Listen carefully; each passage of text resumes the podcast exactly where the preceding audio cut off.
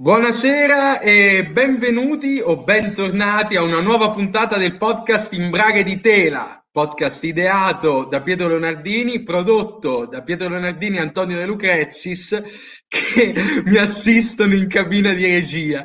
Chi vi parla è il turista, no, non Carlo Conti. Buon anno Tuzzi, buon anno anche a te.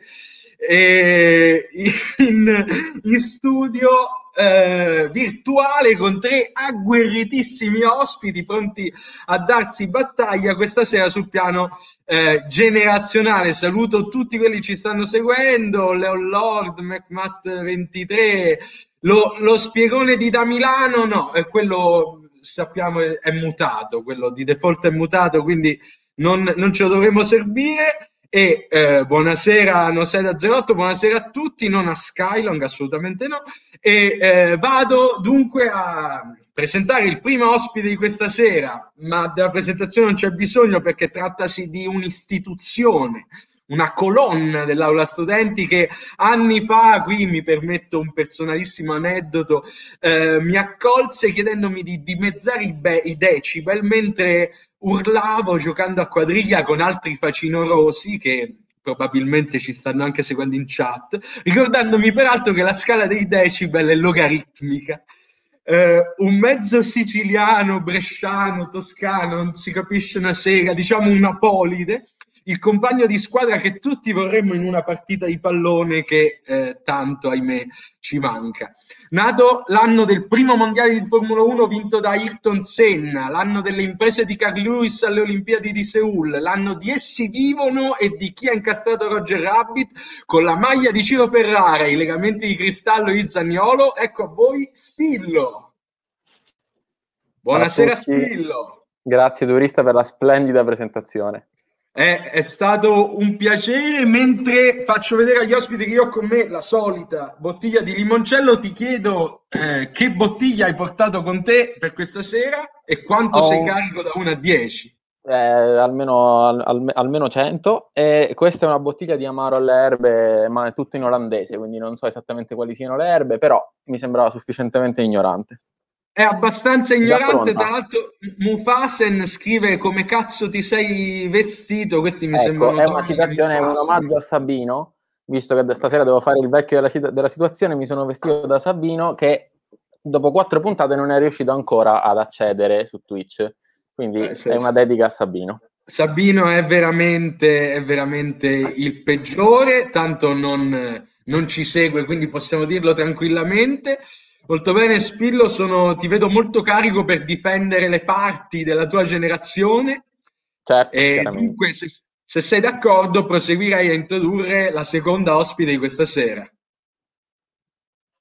Seconda ospite che, eh, per la quale confesso, spettatrici e spettatori, io so che eh, dovrei in teoria essere imparziale, ma questa sera per motivi anagrafici non posso che eh, parteggiare per lei, che al contrario dell'ospite precedente è orgogliosamente veneta, come il suo accento lascia facilmente intuire, ed è la persona a cui tutti, tutti ci siamo rivolti almeno una volta per dubbi di qualsiasi, qualsiasi tipo.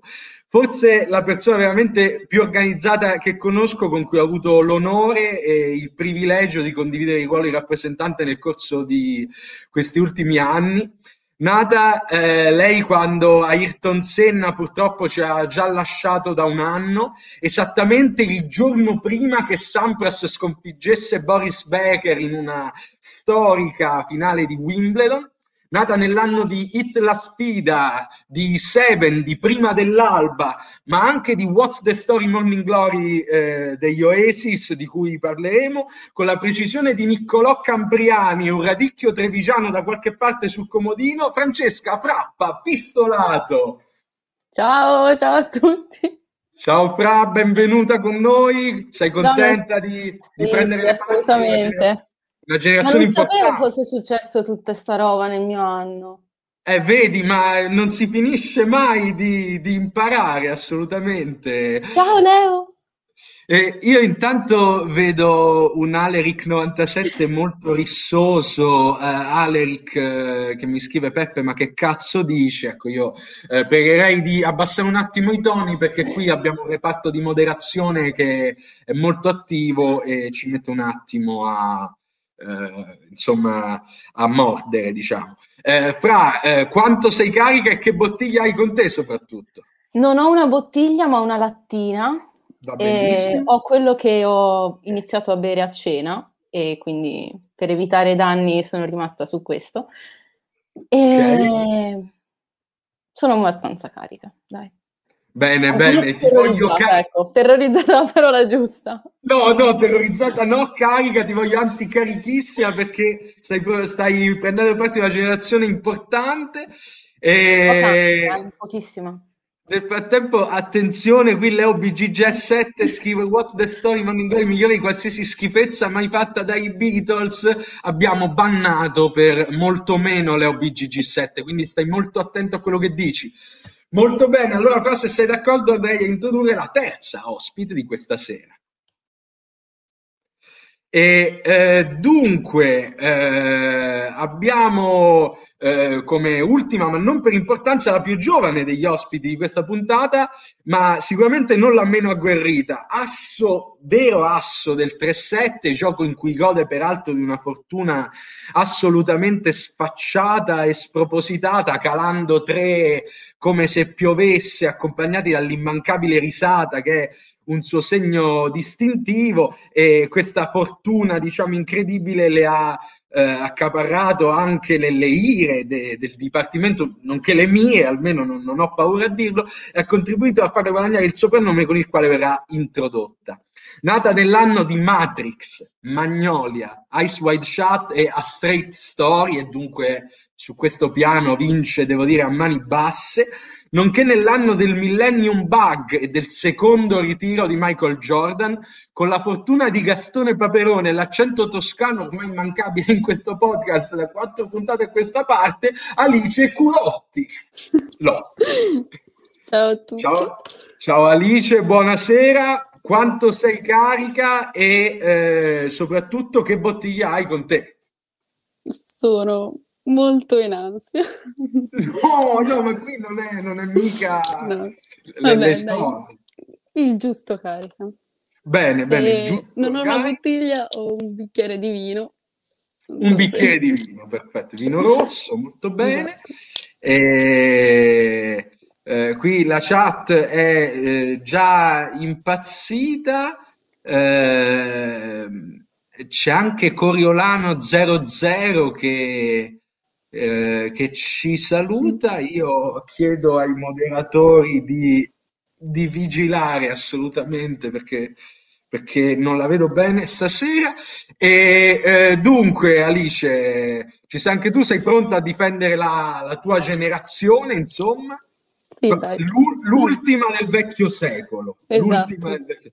Ok, dunque eh, siamo tutti carichi, ma eh, prima di eh, dunque eh, proseguire la discussione, andiamo con eh, il quiz che sta accompagnando questo podcast da ormai eh, molte, eh, molte dall'inizio, dalla prima puntata, il quiz Indovina il film. Io chiedo alla regia di eh, far vedere la classifica di questo quiz che, a cui assolutamente la chat sta eh, partecipando numerosa. Ecco il quiz del pubblico che finora ha visto trionfare Vincent Galgan, Leo BGG7 e Bodulo, quindi con un punto a testa sono eh, appaiati. A sinistra vediamo anche la classifica e l'intesa vincente sulla quale poi eh, torneremo. Dunque ricordiamo che eh, chi alla fine di questa prima stagione di podcast eh, sarà in testa alla classifica al quiz del pubblico avrà in premio, qui credo di eh, tornare un attimo a schermo, a schermo intero, il Blu-ray di Inception, il blockbuster fantascientifico di, diciamo, thriller di fantascienza di Christopher Nolan che ha segnato eh, nel bene o nel male, eh, decidete voi, sicuramente gli ultimi dieci anni. E abbiamo qui, come sempre, il Blu-ray, anche un disco di contenuti speciali. Ormai eh, conoscete il, il prodotto, diciamo, dovete indovinare il film cui, per cui io vi darò tre indizi nel corso della puntata. Dunque, se la regia è pronta, direi che possiamo mandare a schermo il primo indizio riguardante il film di questa sera, eh, che eh, dunque recita appunto che una parte del film è ambientata a Venezia. Dunque, eh, abbiamo già un, un, bel, un bel indizio per cominciare. Sbizzarritevi, eh, sbizzarritevi non è eh, mamma ho perso l'aereo, questo posso dirlo subito, non so perché venga fuori sempre mamma ho perso l'aereo eh, con tutte le sue eh, varianti. E, eh, faccio notare ad Origin ATP che eventualmente Indiana Jones no, non è chiaro quale Indiana Jones potrebbe essere, eventualmente. Ora non sto dicendo che sia questo il film, lo andremo a, eh, ad, eh, diciamo, a sviscerare nel corso della, eh, della puntata. E quindi bene, abbiamo il primo indizio eh, e direi che possiamo metterlo eh, un attimo da parte e eh, andare con la grafica a 4 molto bene e iniziare dunque la nostra eh, discussione. Allora, eh, io eh, vorrei iniziare proponendovi, diciamo, parafrasando eh, parafrasando eh, un, eh, diciamo, un sociologo tedesco, Karl Mannheim, che eh, negli anni 30 è stato diciamo, uno dei primi a eh, studiare le, le, le, generazioni, se vogliamo, come eh, vengono intese oggi, ma per noi la, la, la, definizione corrente, ossia quella che indica come generazione l'insieme dei soggetti nati più o meno in uno stesso arco temporale andrà benissimo. E eh, dunque Karl Mannheim sosteneva che eh, perché è importante studiare le eh, generazioni, cioè cosa le, le, le accomuna. Eh, eh, il fatto che l'importanza delle esperienze che un individuo vive tra i 16 e i 25 anni, quando i legami con le radici scolastiche e familiari vengono meno e si inizia a imporre la propria individualità nel discorso politico-sociale, sono eh, fortemente influenzate da quello che è tutto il contesto eh, politico, sociale, culturale in cui eh, ci si trova a vivere in appunto quel periodo.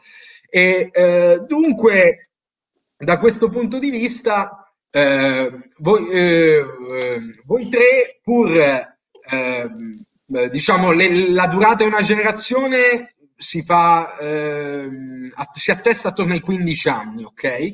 Dunque anche la distinzione tra le generazioni dei tre ospiti stasera eh, non è chiara, ma diciamo per quelle che sono le eh, convenzioni in uso ora, diremo subito che i nati tra l'80 e il 96-97 vengono ehm, categorizzati come millennials, ma chiaramente tra un nato alla fine di questo periodo e un nato a metà come può essere, possono essere Frappa e Spillo, ci sono le differenze che andremo a elencare, mentre eh, Alice, essendo nata dopo il 97, fa parte della generazione Z.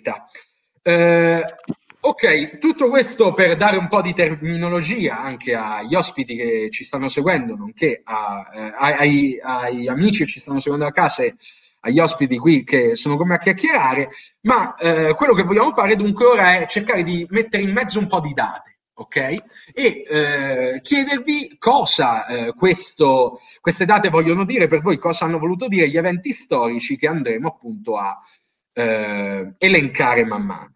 Quindi se siamo pronti, io direi alla regia di eh, partire con eh, la prima data, mi pare sia il 95, con cui potremo anche andare a analizzare un aspetto molto importante, ossia l'ambito musicale, diciamo.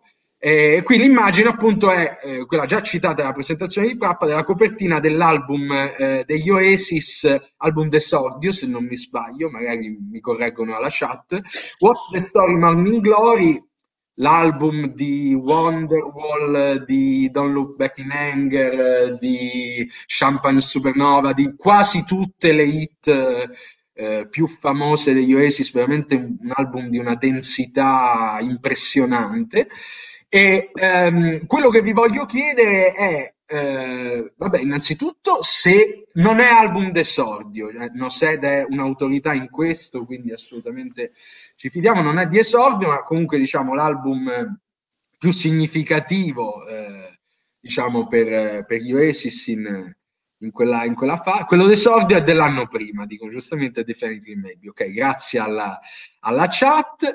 E dunque, eh, non so, possiamo partire da Frappa, che è nata nell'anno di questo album. Eh, diciamo, gli Oasis rientrano tra i tuoi ascolti. Quali erano i tuoi ascolti e come sono cambiati negli anni? Frappa. Allora, no, gli Oasis non rientrano per niente nei miei ascolti. Okay. Ma boh, forse perché non avevo la compagnia giusta però diciamo che uh, i miei ascolti iniziano circa alle medie mm-hmm. e, or- e, alle medie si ascoltava Avril Lavigne, Neck, uh, un po' di Tiziano Ferro, ma soprattutto Avril Lavigne e Green Day. Quindi direi Avril Lavigne e i Green Day e tutte si volevano tingere i capelli di biondo platino come Avril Lavigne uh, andava di moda il, l'ombretto, sì, l'ombretto, la matita, tutto, gli occhi nerissimi, quindi i primi occhi a panda, medie, e mi ricordo un, um, un Halloween con amiche. Infatti Beneventano si riconosce per bene 96 eh, si eh, amavo Avril, eh. grande trappa. Quindi due eventi Uh, il primo erano i pomeriggi a casa della mia migliore amica a cantare al, um, a SingStar, tipo uno dei primi giochi per la PlayStation 1 o 2, con i microfoni di plastica col cavo, bellissimo, a cantare Complica- Complicated si chiamava? Sì, sì, sì. Di Avril Lavigne. Sì, sì, sì. E poi uh, un altro ricordo, tipo prima volta che mi truccai forse, per un Halloween con questo ombretto nero, insomma, moralmente io e la mia migliore amica eravamo dei panda molto brutto, molto trash, però noi eravamo felicissimi. Quindi questo. Ok, un bel ricordo. Magari l'album possiamo anche toglierlo un secondo e ritornare con la grafica a 4. Spillo, qui eh, Simone Giovenco 99 eh, sì. dice che alle medie ti sentivi Elvis Presley. Confermi sì, o smetti? Le, le, ultime uscite, sì, sì. Eh, no, ma infatti quasi tutti quelli che ascolto io sono morti. compagno di banco di Michael Jackson. Questo non lo so. Ecco, non questa sera sarà un tiro al piccione. Comunque, eh, sì, ehm, quasi tutti quelli che ascolto io sono morti, ehm, però è vero, quindi ci deve essere il vero, però è vero che c'è un, c'è un, qualcosa che la mia generazione ha dovuto per forza affrontare quel corso con i Green Day, ce li ho anch'io. Poi ci sono i Linkin Park, i Blink, no? quella cosa che ti accompagna dalle medie alle superiori, e poi se sei fortunato accedi al rock e basta, gli altri sono morti tutti però. Ehm, gli Oasis, eh, sì, fanno parte di quella roba molto seconda metà anni 90, con quel, quella musica inglese, con quello stampo lì, che era anche la colonna no? sonora, sì, quel Britpop che era anche la colonna sonora dei primi FIFA, quindi insomma, i primi videogiochi, c'erano i Blair per esempio. Sì, sì, è verissimo, me li ricordo, come no, anche i, ehm, eh, gli Ocean Color Scene in qualche PES, mi ricordo, forse in chat qualcuno coglie, non lo so.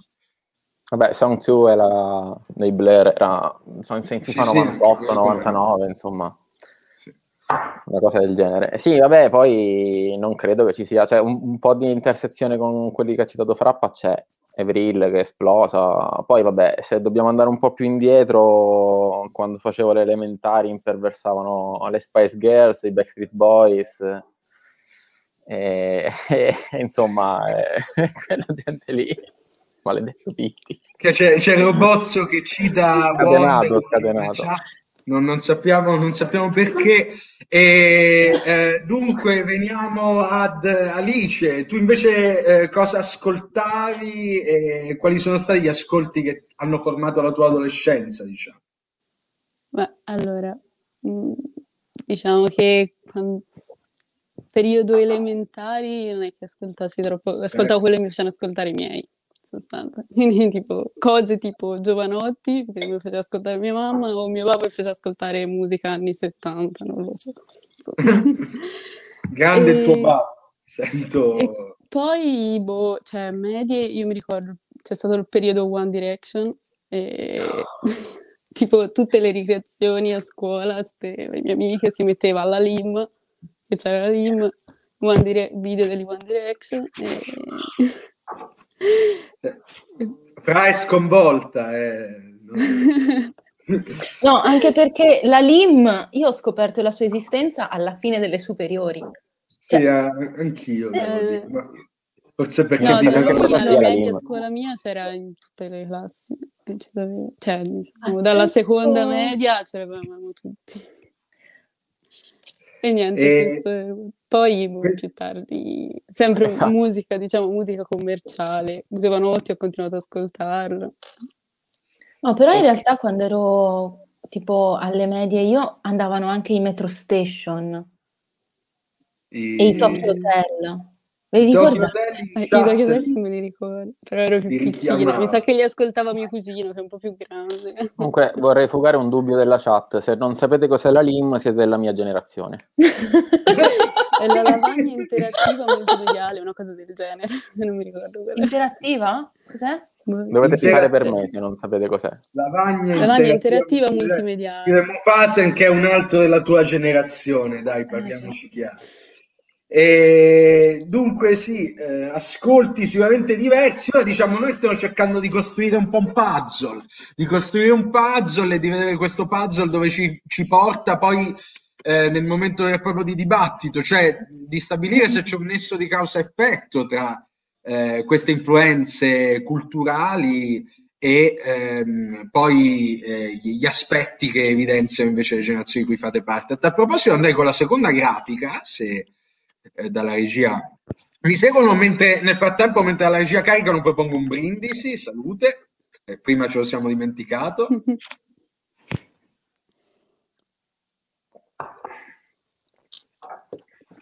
Bodolo tu sei un po' pazzo secondo me e ecco non poteva non comparire 1997 esce Titanic fino a insomma eh, un film epocale, eh, mi sento di dire anche un, diciamo, sicuramente un, un capodopera, sì, per quello che riguarda il suo genere, e anche un, film che tutt'oggi tiene botta incredibilmente bene al passare degli anni e che secondo me non è invecchiato di, di un giorno.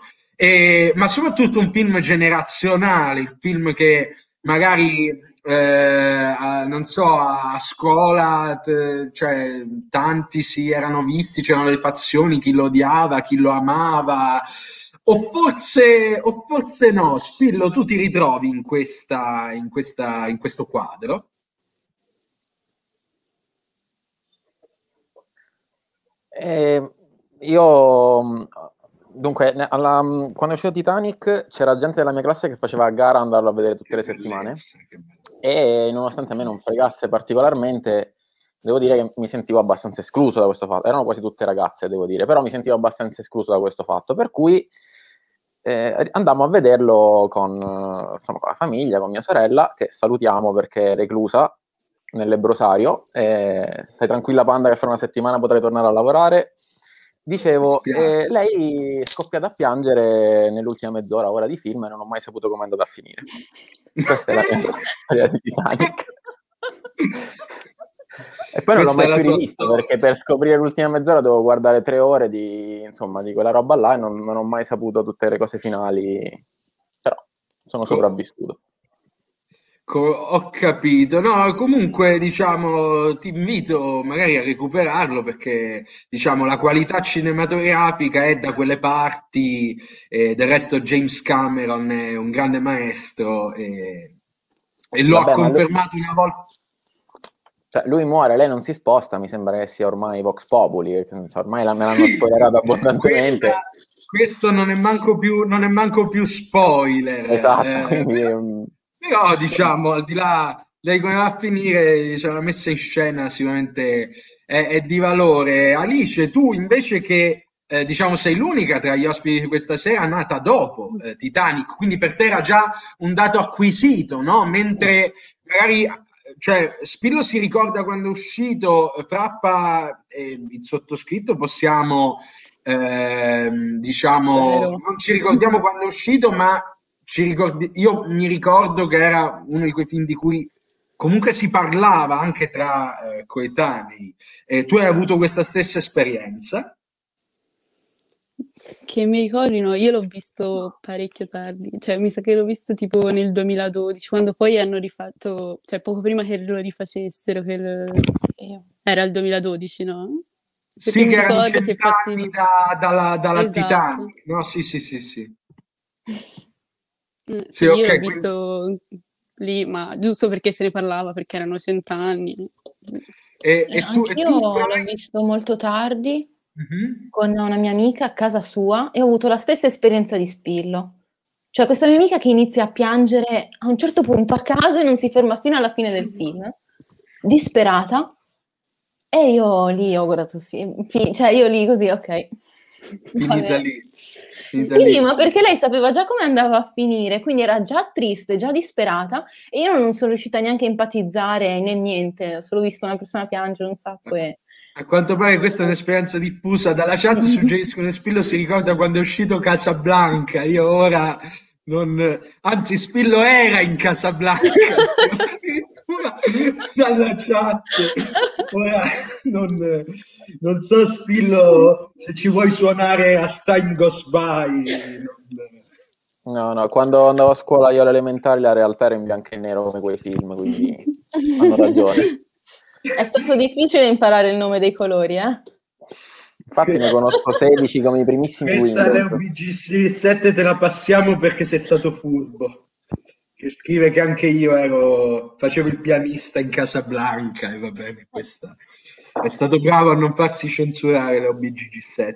Ok, dunque, ehm, musica, eh, cinema, ma eh, secondo me il, il vero eh, spartiacque eh, è quello che la regia ci farà vedere ora, ossia eh, la DSL. Quando nel 2000 arriva la DSL in Italia, poi diciamo l'attuazione, se non sbaglio alla fine del 2000 solo una ventina di comuni avevano di fatto eh, la DSL, ma di lì a uno o due anni con l'arrivo di internet veramente il mondo non sarebbe stato più lo stesso senza assolutamente esagerare e eh, vorrei eh, chiedere a, ai presenti se hanno il ricordo di quando è arrivato internet a casa loro o se come sospetto con Alice internet ci sia sempre stato è così Alice?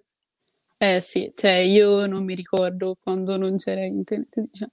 Ma all'inizio mi ricordo c'era un computerone innovativo, un, un blocco, uno solo in casa, e però cioè, internet insomma c'è sempre stato. Non, non sì, so. sì, no, no, cioè, ma infatti è, lo, lo, lo immagino. Questo, infatti, la, la generazione Z è, eh, poi in realtà le fonti non sono concordi su questo, ma quando si parla di nativi digitali si intende anche questo, cioè voi siete stati i primi a nascere con la tecnologia che era già una realtà e non ne avete visto l'affermazione. Eh, Spillo, tu invece te lo ricordi bene quando è arrivato internet a casa tua, credo. Eh, eh, mi ricordo anche, cioè nel senso avevo già i ricordi prima che internet fosse inventato, quindi sì, me lo ricordo. Avevo già i ricordi. Quindi, sì, no, me lo ricordo, ma all'inizio era un'agonia perché c'era questo modem che andava lentissimo e per poter usare la connessione dovevi staccare il telefono, ogni volta che ricevevi una telefonata saltava tutto. sì. Insomma, era, era, un era, un po', problematico. E poi, insomma, le cose si sono sistemate in qualche anno, ma... Come? No, no, nulla, mi sono cadute delle... No, no, no, no. Il labiale era molto chiaro, però. Un tecnico tutto di, di, casa mia, lasciamo, lasciamo correre un attimo. E spero non si sia letto troppo il labiale. E dalla chat, bene 90... Tu, Fra, invece, mentre mi rispondi su internet, eh. dopo anche la domanda di Pierbene96 che chiede a che età avete avuto il primo cellulare, quindi poi rispondi anche... Ok, Allora, io stessi ricordi di Spillo perché internet da me è arrivato quando facevo, mm, non vorrei dire una cazzata, però credo di essere stata ancora alle elementari, però verso la fine, e avevamo questo modem che faceva un rumore allucinante, tipo quel rumore, non saprei ripeterlo, però quel di rumore roba anni 90 che si connette. Sì, esatto. E, e avevo la possibilità di connettermi e registrare tipo mh, delle cose di un giochino su internet o mandare dei primi file, ma niente, cioè la cosa che mi ricordo era solo il rumore. Però una cosa che mi ricordo benissimo è che mi bastava un floppy disk per tipo salvare delle presentazioni PowerPoint Il o floppy alcune cose da disk. floppy disk. Floppy disk, raga. Floppy Erano disk. bellissimi i, flop- i floppy disk. Come no? Come no? Che c'erano le, io mi ricordo le chiavette, no? Che dico, ah no, mo stanno arrivando le chiavette, cambia tutto. Nel No, giro no. di un anno non c'erano più i floppy disk. Erano bellissimi, poi schiacciavi e usci- No, erano bellissimi i floppy disk. Tu, tu. Alice i floppy disk te li ricordi e se puoi rispondere a Pierbene96 che chiede Ah. a che eh, età il primo cellulare. Allora, i floppy disk, cioè, sì, ma usarli, cioè non mi ricordo quando li usavo, diciamo, Certo, cioè certo. non, non credo di averli mai usati davvero. E il cellulare, io, diciamo, rispetto a quelli della mia età, tipo in classe mia, l'ho avuto tardi, l'ho avuto tipo in mio in terza media. Ok. Però, diciamo, in generale, di solito a prima media, media. Insomma. Ok. Ok, anche vorrei da spillo questa risposta. Eh, io il cellulare l'ho avuto a 13 anni, era uno di quei Nokia storici che li lanciavi dove volevi e non si facevano nulla. Quindi terza media, però era un approccio completamente diverso perché cioè, mi ricordo per esempio che quell'anno sono partito per andare all'estero e sono partito senza telefono. Cioè, era, era una, Questo è impensabile, no? Cioè, detto ora fa, fa quasi sorridere. non- Cioè, non l'ho portato, dico tanto non mi serve, e non- era, era questa la filosofia. Sì, anch'io la stessa cosa col cellulare, sai, non... non mi, non mi ricordo nemmeno quando ho avuto il primo cellulare, medie, sì, forse Trappa, se medie, vuoi ti do la giacca di Sabino che ti vedo sul pezzo. Però il mio primo cellulare era, è stato uno smartphone, cioè... No, io, io avevo tipo uno di quei Samsung um, Sì. con i tastini, no, una cosa... Il mio era tipo un avevo Samsung Nokia, Galaxy quello di spillo. vecchio. No, il mio forse era di quelli così, no? Quelli a conchiglia. Ma poi u- una cosa, vedo qui masterizzatore sulla chat, ma voi scaricavate musica? Con cosa? Con... Con, non me lo eh, ricordo, lo faceva Mule. mio fratello. Con Eh, mi- Napster. cioè, stra illegale. su- mi facevo i CD. sull'MP3. No, no, un sacco di CD, torri di CD. Tra l'altro lì, se posso eh, lanciare uno spunto, manca tutta Sì, una Batto molto su questo tasto eh, ultimamente, eh, cioè almeno parlo per me, ma non so anche voi, noi non siamo stati abituati all'idea che scaricare musica o film illegalmente fosse sbagliato. O, o sbaglio? Cioè io questa consapevolezza l'ho acquisita in tempi assolutamente recenti, ma perché mi ricordo che non c'era nessun filtro su questo. Voi che, che ricordi avete? Cioè, io mi No, ho ricordo letto il che- commento. Non scarichereste mai un audio. obbliga- esatto, per la mia generazione è obbligatorio scaricare. cioè, è Sì, che- assolutamente. In che senso obbligatorio? Cioè, dai, non, non potevi non scaricare. Era come non guardare lo streaming eh, prima di Netflix. Cioè, proprio una cosa... Eh, potevi, forum potevi pagare. Forum community e tipo i Potevi, blog, però- blogspot. cioè, era proprio improponibile. Eh, Ma c'era- le, era- le era- pubblicità antipirateria c'erano prima dei film. eh. C'erano, come no, sui DVD c'erano sempre, ma io anche su DVD che ho comprato quest'anno, eh, vabbè, forse perché compro ancora i DVD, ma quelli sono rimasti quelli 15 anni fa, eh, ci sono le pubblicità antipirateria. Ora, No, magari... Io mi ricordo sui cartoni di, cioè avevo le cassette dei cartoni Disney all'inizio c'era sempre il, co- il, il- il messaggio che ti diceva che rubare, cioè che scaricare illegalmente è tipo come rubare, tipo. Sì, sì, assolutamente, assolutamente. Mentre addirittura Pietro Fren ci dà un ricordo suggestivo, musica scaricata o presa dalle compilation venduta alle code dei caselli. Io non so se qualcuno di voi condivide questo ricordo, ma nel caso andrei avanti con la prossima immagine, cioè suggerirei di accelerare un po' il passo per eh, sveltirci su questa prima fase. Adesso ricapitoleremo un po' di eventi storici, il primo non può che essere le Torri Gemelle, di cui credo Alice non abbia ricordi, non so se me lo confermi no. Alice. Ma, Avevo eh, due ricordo... anni, quindi... Eh, certo, certo, no, è chiaro. Io ricordo benissimo, ero con, con mia nonna, e lei stava guardando, se non sbaglio, Verissimo, e interruppero la trasmissione con queste immagini di fatto. Poi non, non avevo capito cos'era successo come gravità, ma l'evento mi è rimasto. Tu, Frappa, immagina un'esperienza simile. È la puntata della Melevisione, assolutamente sì. Sì, sì, non mi è mai andata giù quella cosa, ci, ci rimasi malissimo, ero arrabbiatissimo.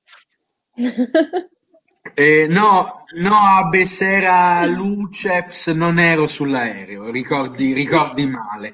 E tu, tu, Spillo, invece magari riuscivi, ti sei fatto anche, sei riuscito a farti un'idea di cosa era successo, no? Come ti ha segnato? Sì, sì, sì, assolutamente. Cioè, secondo, è nettamente l'evento storico più rilevante da che io abbia memoria. Cioè, c'è un prima 11 settembre e un dopo. E... Addirittura. Sì, sì, decisamente sì. Cioè, eh, so, nei telegiornali si parlava di qualcosa fuori dall'Europa solo so, per Israele e Palestina al più. Tutto il resto sostanzialmente non esisteva, era tutto molto meno globale, non esisteva l'idea che qualcuno potesse fare attentati in Occidente.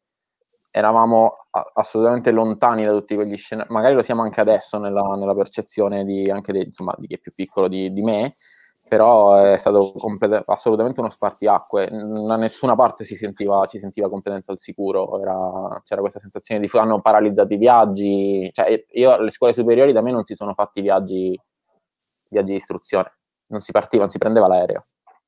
Per questo fatto? Sì, sì, sì, per l'11 Cavolo. settembre, ma non solo, non solo il 2000, tutti, tutti i cinque anni dopo. Si partiva solo la gira dell'ultimo anno. E, eh, ti vorrei, ti vorrei chiedere, eh, ehm, forse qui in Italia l'abbiamo vissuta meno questa cosa, ma la dimensione di vivere la propria adolescenza mentre con la consapevolezza pompata dalle televisioni che stava succedendo qualcosa di molto più grave da un'altra parte del mondo, ma la necessità di rivendicare comunque la propria giovinezza nonostante quello che è successo è una cosa che hai avvertito eh, oppure eh, diciamo questa guerra in Italia forse ci è scivolata un po' più addosso, non lo so. Cioè, pensare, non lo so, eh, io ho eh, problema tal dei tali, però c'è la guerra. A me, per esempio, è una cosa che col Covid mi sta capitando. Io nell'ultimo mm. anno, tra i vari cazzi, chiaramente il Covid ha sparigliato. Sì, no, questa cosa assolutamente. Il Covid, chiaramente prima del Covid, ragazzi. Cioè, il Covid ha, sì, sì. sta ancora, non, non, sa, non, sappiamo come andrà a finire, no? Cioè, magari finisce e torna tutto come prima, eh, però io non credo che sarà così. Cioè, non credo che sarà tutto esattamente uguale a prima. Cioè, delle, dei cambiamenti sociali li porterà. E, no, guarda, non, non avevo la, la, concezione di vivere diciamo, la, la, storia in diretta, però mi ricordo che, che è cambiato, che cose, la percezione delle cose è, totalmente cambiata. Quindi no, la percezione personale non l'avevo. Una, una eh, eh, constatazione provocatoria, ma magari interessante, una riflessione sul perché fanno interrompere le trasmissioni in 30 anni solo per le Torri Gemelle, che è un pettegolezzo rispetto ai vari eventi ai veri eventi. Eh, io non lo so se è un pettegolezzo, però io ricordo che stesso ricordo con mia nonna che guardava verissimo, interrompo la trasmissione per l'elezione di Papa Ratzinger. Quindi eh, per, o, per è... la morte, o per la morte di Papa Giovanni Paolo. per la morte di Papa Giovanni Paolo. Ma lì era la sera. Ed era l'unico tipo... evento, ma eh, come ricorda anche McMatt 23, ma questo non credo che, eh, che cambi l'opinione di Original ATP in, ehm, in merito. Dunque andrei avanti con eh, un evento che eh, sicuramente questo sì, eh, l'avvento di Facebook nel 2004, poi in Italia è arrivato in realtà più tardi. Io vorrei chiedervi solo rapidamente quando vi siete fatti eh, l'account eh, Frappa. Alla fine delle medie, Ok. quindi per scoprire 2008, chi fossero 2009. i miei compagni di- delle superiori. Ok, E non tutti avevano Facebook. ok, ok. Cosa che poi chiaramente... Ma non tutti se lo fecero, però veniva usato per lo più per tipo obbligare gli altri a mm, offrirsi alle interrogazioni o spartirci un po' i compiti. Quindi veniva usato Ok. come se fosse un, un- un messenger o qualcosa per comunicare istantaneamente, quindi in modo totalmente diverso da ora. Infatti, se vado a vedere i ricordi di Facebook, resto scioccata ogni volta. Ok, ok. E Alice invece, ah, quando ti sei fatta Facebook, eh, Eh, io l'ho fatto in seconda media, quindi non so che anno era. Ok, quindi sarà stato il 2011, do- 11, sì. Sì, penso di sì. E, però sì, cioè nel senso che non lo usavo molto io, però il resto dei, dei miei amici sì, cioè già mi ricordo che qualcuno il mio compagno delle elementari addirittura aveva Facebook, che non era, cioè non si poteva in realtà, però mi ricordo che Addirittura alle elementari, incredibile. Sì. E vabbè, niente, però poi comunque io non l'ho usato molto, ma anche alle superiori comunque è andato un po' in disuso, diciamo. Cioè, favore, si immagino, usava di- WhatsApp per comunicare per tipo cose di classe, eccetera, organizzare interrogazioni e come social si usava Instagram. Come- Assolutamente. Eh, poi conta che WhatsApp io l'ho avuto all'inizio del quarto superiore, Sì, sì, idem, idem. quindi Eh, anche un non- po' dopo. E per rispondere a Mufasa, se siamo passati direttamente a FB glissando su MSN e MySpace, io MySpace non l'ho mai usato. Nemmeno io, però MSN sì. MSN sì. MSN alle anch'io. alle elementari. Alle elementari, vedi, si trasla tutto, è interessante. Cioè, mi ricordo spi- ce l'aveva mia cugina, tipo con, eh, con, con lei magari. Tu, tu Spillo invece immagino eh, sicuramente hai avuto un'esperienza diversa. Eh, Facebook te lo sei fatto quando è arrivato in Italia o Sì, l'ho tardi? fatto anch'io quando ero arrivato in Italia, che era boh, il 2008. Praticamente 2008, sì, prima, 2008, sì, 2009. praticamente prima non, non era, non era minimamente diffuso, però in realtà Facebook, come dicevano quelli che citavano MSN, MySpace, ha chiuso una pagina di internet, cioè ha sostanzialmente ammazzato i blog, che prima erano una roba estremamente diffusa, e poi chiaramente tutto Messenger si è spostato su, su una piattaforma diversa. E ha- è, è stato il primo passo, secondo me, di quel processo di velocizzazione delle notizie, della comunicazione. Cioè, prima c'erano i blog, la gente postava cose, c'erano molte persone che postavano interventi lunghi. E Facebook ha- e Twitter anche, ma non in Italia magari, ha velocizzato moltissimo la faccenda, poi è arrivato Instagram che ha completamente tolto sostanzialmente la scrittura a beneficio dell'immagine. Però cioè, c'è stata una pagina di internet molto forte prima di, di Facebook. Cioè, per molti magari I forum erano internet- bellissimi. Eh, c'erano i forum. forum, i Tu blog. avevi La un forum, richiama.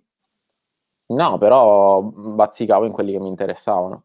Io avevo un forum in cui pubblicizzavamo, cioè eh, cer- cercavamo su internet eh, tipo manga o cose illegali da passare ai nostri amici, li mettevamo tutti sui forum. A un certo punto ci eravamo messi anche a pubblicizzare delle crack di alcuni programmi, tipo quello di grafica di cos'è, Photoshop CS3, CS2, insomma avevamo tutti i programmi craccati e mettevamo tutta sta roba sui forum. Ma cioè, adesso non si potrebbe più fare una cosa del genere. Non, non credo, Eh, non no. credo. Se, se possiamo passare al prossimo, questo invece sicuramente è un ricordo comune a tutti. Ora eh, ci starei rapidamente. L'Italia che vince i mondiali eh, nel 2006, insomma, vedo che annuite tutti. Eh, sicuramente questo è un ricordo eh, comune. Io non ci starei tanto, anche perché, eh, anzi, passerei direttamente al prossimo, dato che abbiamo tre ospiti che danno un'importanza molto diversa al calcio, quindi ha poco senso commentarlo, però ecco l'elezione di Obama nel 2008, qui si possono iniziare a fare le considerazioni. Infatti, per l'elezione di Obama il voto dei millennials è stato determinante tra, eh, tra i millennials Obama ha preso il 66% dei voti più di qualsiasi presidente prima di lui e ehm, ovviamente primo presidente afroamericano della storia degli Stati Uniti e ehm, va detto anche, ora qui 2008 abbiamo messo solo la foto di Obama, ma eh, il 2008 è l'anno della crisi economica che, i, cui, i cui strascichi sembrano non essere mai finiti e eh, diciamo i, le cui conseguenze si sono abbattute soprattutto sui millennials, dato che è emerso proprio da studi come eh, in, caso, in queste situazioni di crisi la disoccupazione abbia colpito di più i millennials, cioè la disoccupazione giovanile, in altre parole, è eh, più alta della disoccupazione, ma di parecchi punti, e qui in Italia lo sappiamo bene. Al di là di considerazioni eh, specifiche, voglio chiedervi che ricordo avete di questo evento. Eh, io ricordo di, che mi sono svegliato la mattina e mm, mettemmo il telegiornale alle sette e mezza. Vabbè, io da parte mia ero contento, poi diciamo l'otto i due mandati di Obama sono stati quello che sono stato, ma volevo chiedervi un ricordo. Alice, tu eri più piccola, ma eh, ricordi comunque l'evento? No, cioè non me lo ricordo, okay. nel senso comunque non ho, cioè, non ho mai seguito troppo eventi, un po' ignorante su questo, cioè eventi, che cosa succede nel mondo, eccetera. Eh, perché Però comunque... 2000. no, no, sono 99. Vabbè, è quella. Però guarda che nemmeno io mi ricordo Però de, di cioè, Obama. Cioè, per veramente, me comunque, veramente. diciamo, da quello che mi ricordo, mm-hmm. cioè da quando ho iniziato un po' a, cioè, a sapere notizie, per me era già presidente Obama, quindi non me lo ricordo. Anche per me era una sorta di dato di fatto. Esatto, cioè, il esatto, momento cioè... in cui è stato eletto non me lo ricordo, mi ricordo invece molto di più i, mondia- i mondiali 2006. Okay, sì, Quello me lo ricordo bene anch'io. No, io, io le elezioni me la ricordo parecchio, ma boh, non lo so perché, forse perché guardavo un po' di programmi di politica perché in casa mia eh, si odiava Bush, non lo so, Spillo però immagino che tu eh, abbia seguito quell'elezione con partecipazione o no? Vabbè, io mi ricordo di Clinton, se vogliamo andare a buttarla. ora... cioè, per me il presidente degli Stati Uniti era Clinton, ehm, e poi c'è stata Bush con l'elezione farsa e tutto il resto. Eh, sì, ma l'elezione di Obama devo dire che non l'ho vissuta come un evento epocale, cioè avevo già un'età per cui potevo fare delle valutazioni personali e secondo me... Addirittura? Eh, second... eh, insomma, avevo vent'anni, quindi Quante per me... Eh, avevo vent'anni, quindi per me, per me, era un po', un po' troppo amplificata l'elezione di Obama, che è stato sicuramente un passo storico, ma a posteriori devo dire che quella sensazione che avevo avuto una dozzina d'anni fa è che non fosse effettivamente rilevante in maniera cioè, non, non, non, mi sembra che abbia cambiato le sorti del mondo, ecco. Allora, ehm... no, però se posso, solo, faccio solo un'escursione su questo perché non, non è una puntata su Obama, però eh, lui stesso si è interrogato se la sua elezione non sia arrivata troppo presto, cioè la questione bianca negli Stati Uniti e la conseguente elezione di Trump derivano anche da una middle class che con l'elezione di Obama non si è sentita più centrale discor- nel discorso sociopolitico di una nazione che a sua volta stava perdendo un suo ruolo di centralità nel mondo. Poi Obama in sé magari ha avuto meno spinta riformatrice di quella che si, diciamo, un progressista si augurava avrebbe avuto, però una rilevanza va riscontrata anche nella, nella reazione che ha provocato nella, nell'opinione pubblica bianca che poi la lunga onda ha portato all'elezione di Trump. Ora, mentre Trappa si risiede, direi che possiamo passare direttamente alla immagine successiva, che è un altro film, io vi chiederò solo se l'avete visto al cinema, sempre di James Cameron, che non a caso ritorna, perché ragazzi, il genio si, eh, anche da questo mi dispiace, oltre ad aver segnato un trend che per cinque anni in tutti i cinema c'erano quei cazzo di occhialini 3D per qualsiasi film quando so, James Cameron sottovalutato assolutamente Leo BGG7 sfondi una, una porta aperta. Ma ehm, tutti i film di Cameron hanno segnato un'epoca quanto mi piace questa chat ragazzi bravissimo ma eh, appunto io, io ricordo la, la, la, l'emozione provata in sala per quello che stavo vedendo, perché era il primo film in 3D che, che vedevo, nonostante non, non, sia stato assolutamente il primo film in 3D eh, della storia, ma mi ricordo proprio la, la meraviglia. Voi avete questo, questo, ricordo, Fra, inizia tu. Sì, sì, assolutamente. E mi ricordo anche molto bene che andai con amici e uno di questi guardò tutto il film senza occhialini perché non li sopportava, gli davano il mal di mare. E quindi si guardò questo film 3D che era terribile senza occhialini, cioè era come vedere come un astigmatico praticamente, e si guardò tutto il film così. No, comunque ero andata a prendere questo.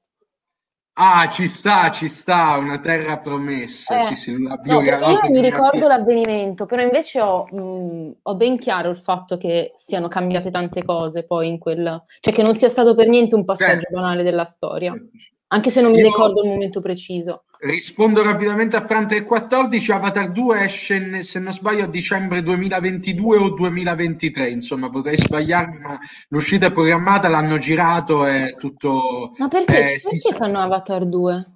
Eh, perché James Cameron è stato dieci anni aspettando che facessero la tecnologia che gli permettesse di girare Avatar 2, l'ha girato e io non vedo l'ora di vederlo come spero tutti voi. Sp- Alice, tu te lo ricordi Avatar? Ti ricordi la magia del 3D in sala? Sì, cioè, non so se mi sentite. Sì, sì, sì. Oh, ok. Eh, ehm, sì, mi ricordo quando è uscito, non sono andata a vederlo al cinema, però mi ricordo, cioè, nel senso comunque mi ricordo l'evento, che... l'evento. Che fu... Sì fu un evento. Spillo, tu, tu lo, lo, l'hai visto in sala ai tempi? Sì, sì, l'ho visto in sala e c'era questa grossa curiosità per il 3D perché insomma si pensava che da lì in poi niente sarebbe stato più lo stesso, invece il 3D tutto sommato è morto. Mm, quindi alla però, fine era una roba, era una roba per spillare soldi. E, ehm, ha avuto uno strascico di qualche anno che ha prodotto anche film notevoli come Hugo Cabret sì, sì, sì, sì, però voglio dire, non, ha, non mi sembra che abbia rivoluzionato le cose. Comunque, Avatar, voglio dire, eh, io sono d'accordo con quelli che all'epoca dissero che era sostanzialmente Pocahontas in versione alieni, perché più o meno. Però Attenzione a non confondere un film con la storia che ci racconta, però, se posso. Io, io, questa sera sono il paladino di James Cameron, mi dispiace per i detrattori. Io e... mi sa che vidi Pocahontas dopo Avatar. Eh, ci, ci, può stare. Ci può stare. Pocahontas, tra l'altro, se non sbaglio, è un altro film del 95, quindi eh, ringrazio Morenaria perché mi dice che sono molto saggio e possiamo passare alla prossima immagine che secondo me è un altro stacco decisivo e, che è Instagram. Appunto Alice prima ci diceva di come il social in cui quelli della sua generazione interagivano fosse proprio Instagram. Per me eh, non è stato così, ad esempio, almeno non fino alla fine del liceo. Tu che ne dici, Flatta? Ma eh, io credo che quando uscì Instagram io non avevo neanche un telefono che faceva le foto tra poco. Quindi che cosa ci metti? E, eh, Spillo hai... Ho foto molto sei, sfocate, ecco. Quando sei approdato su Instagram? Mm, non lo so, tre anni fa. Una cosa del genere, ma... Cioè. Mm, come? Dico comunque, diciamo, lo usi in maniera importante. Ma nemmeno troppo in realtà, solo che effettivamente si è spostata lì la, una, una, buona parte dell'utenza, cioè Facebook è andato molto scemando e quindi è il social di riferimento. E, e però diciamo secondo me è un po' uno, un social che è anche un po' lo specchio no, del cambiamento. Ora puoi cominciare a offendere un po' le generazioni successive. Iniziamo, un, iniziamo social in cui la fantasia non Instagram fa meno aggregazione Cioè non puoi fare no, i gruppi. Vabbè, è una roba in cui la fantasia non conta nulla, la capacità di comunicare per iscritto non conta nulla, la, la, la, la concentrazione per più di 20 secondi non, non esiste più. Eh, insomma, mi sembra che tutte queste cose si vedano nel, nel, in un cambio generazionale. Ora magari non con loro due, perché, però già con gente di 15 anni si vede la differenza. Eh, Anche con Alice qui, si vede. Qui attenzione, qui c'è un una, un jacuzzi molto chiaro. Alice, come ti trovi rispetto alle osservazioni di Spillo? Ma Spillo è solo perché non capisci questi social. Esatto. No, no, li capisco. Attenzione, attenzione. Vai Alice, vai. Io... Cioè, Instagram se lo diciamo dalla seconda superiore, credo, non mi ricordo. Insomma, comunque più o meno per tutte le superiori ho avuto Instagram e cioè, è anche cambiato da, dall'inizio a adesso, perché tipo all'inizio non c'erano storie, mi ricordo quando eh, sono arrivate le storie mm-hmm. su Instagram che cioè, era tipo la copia di Snapchat perché si usava Snapchat sì. prima di Instagram.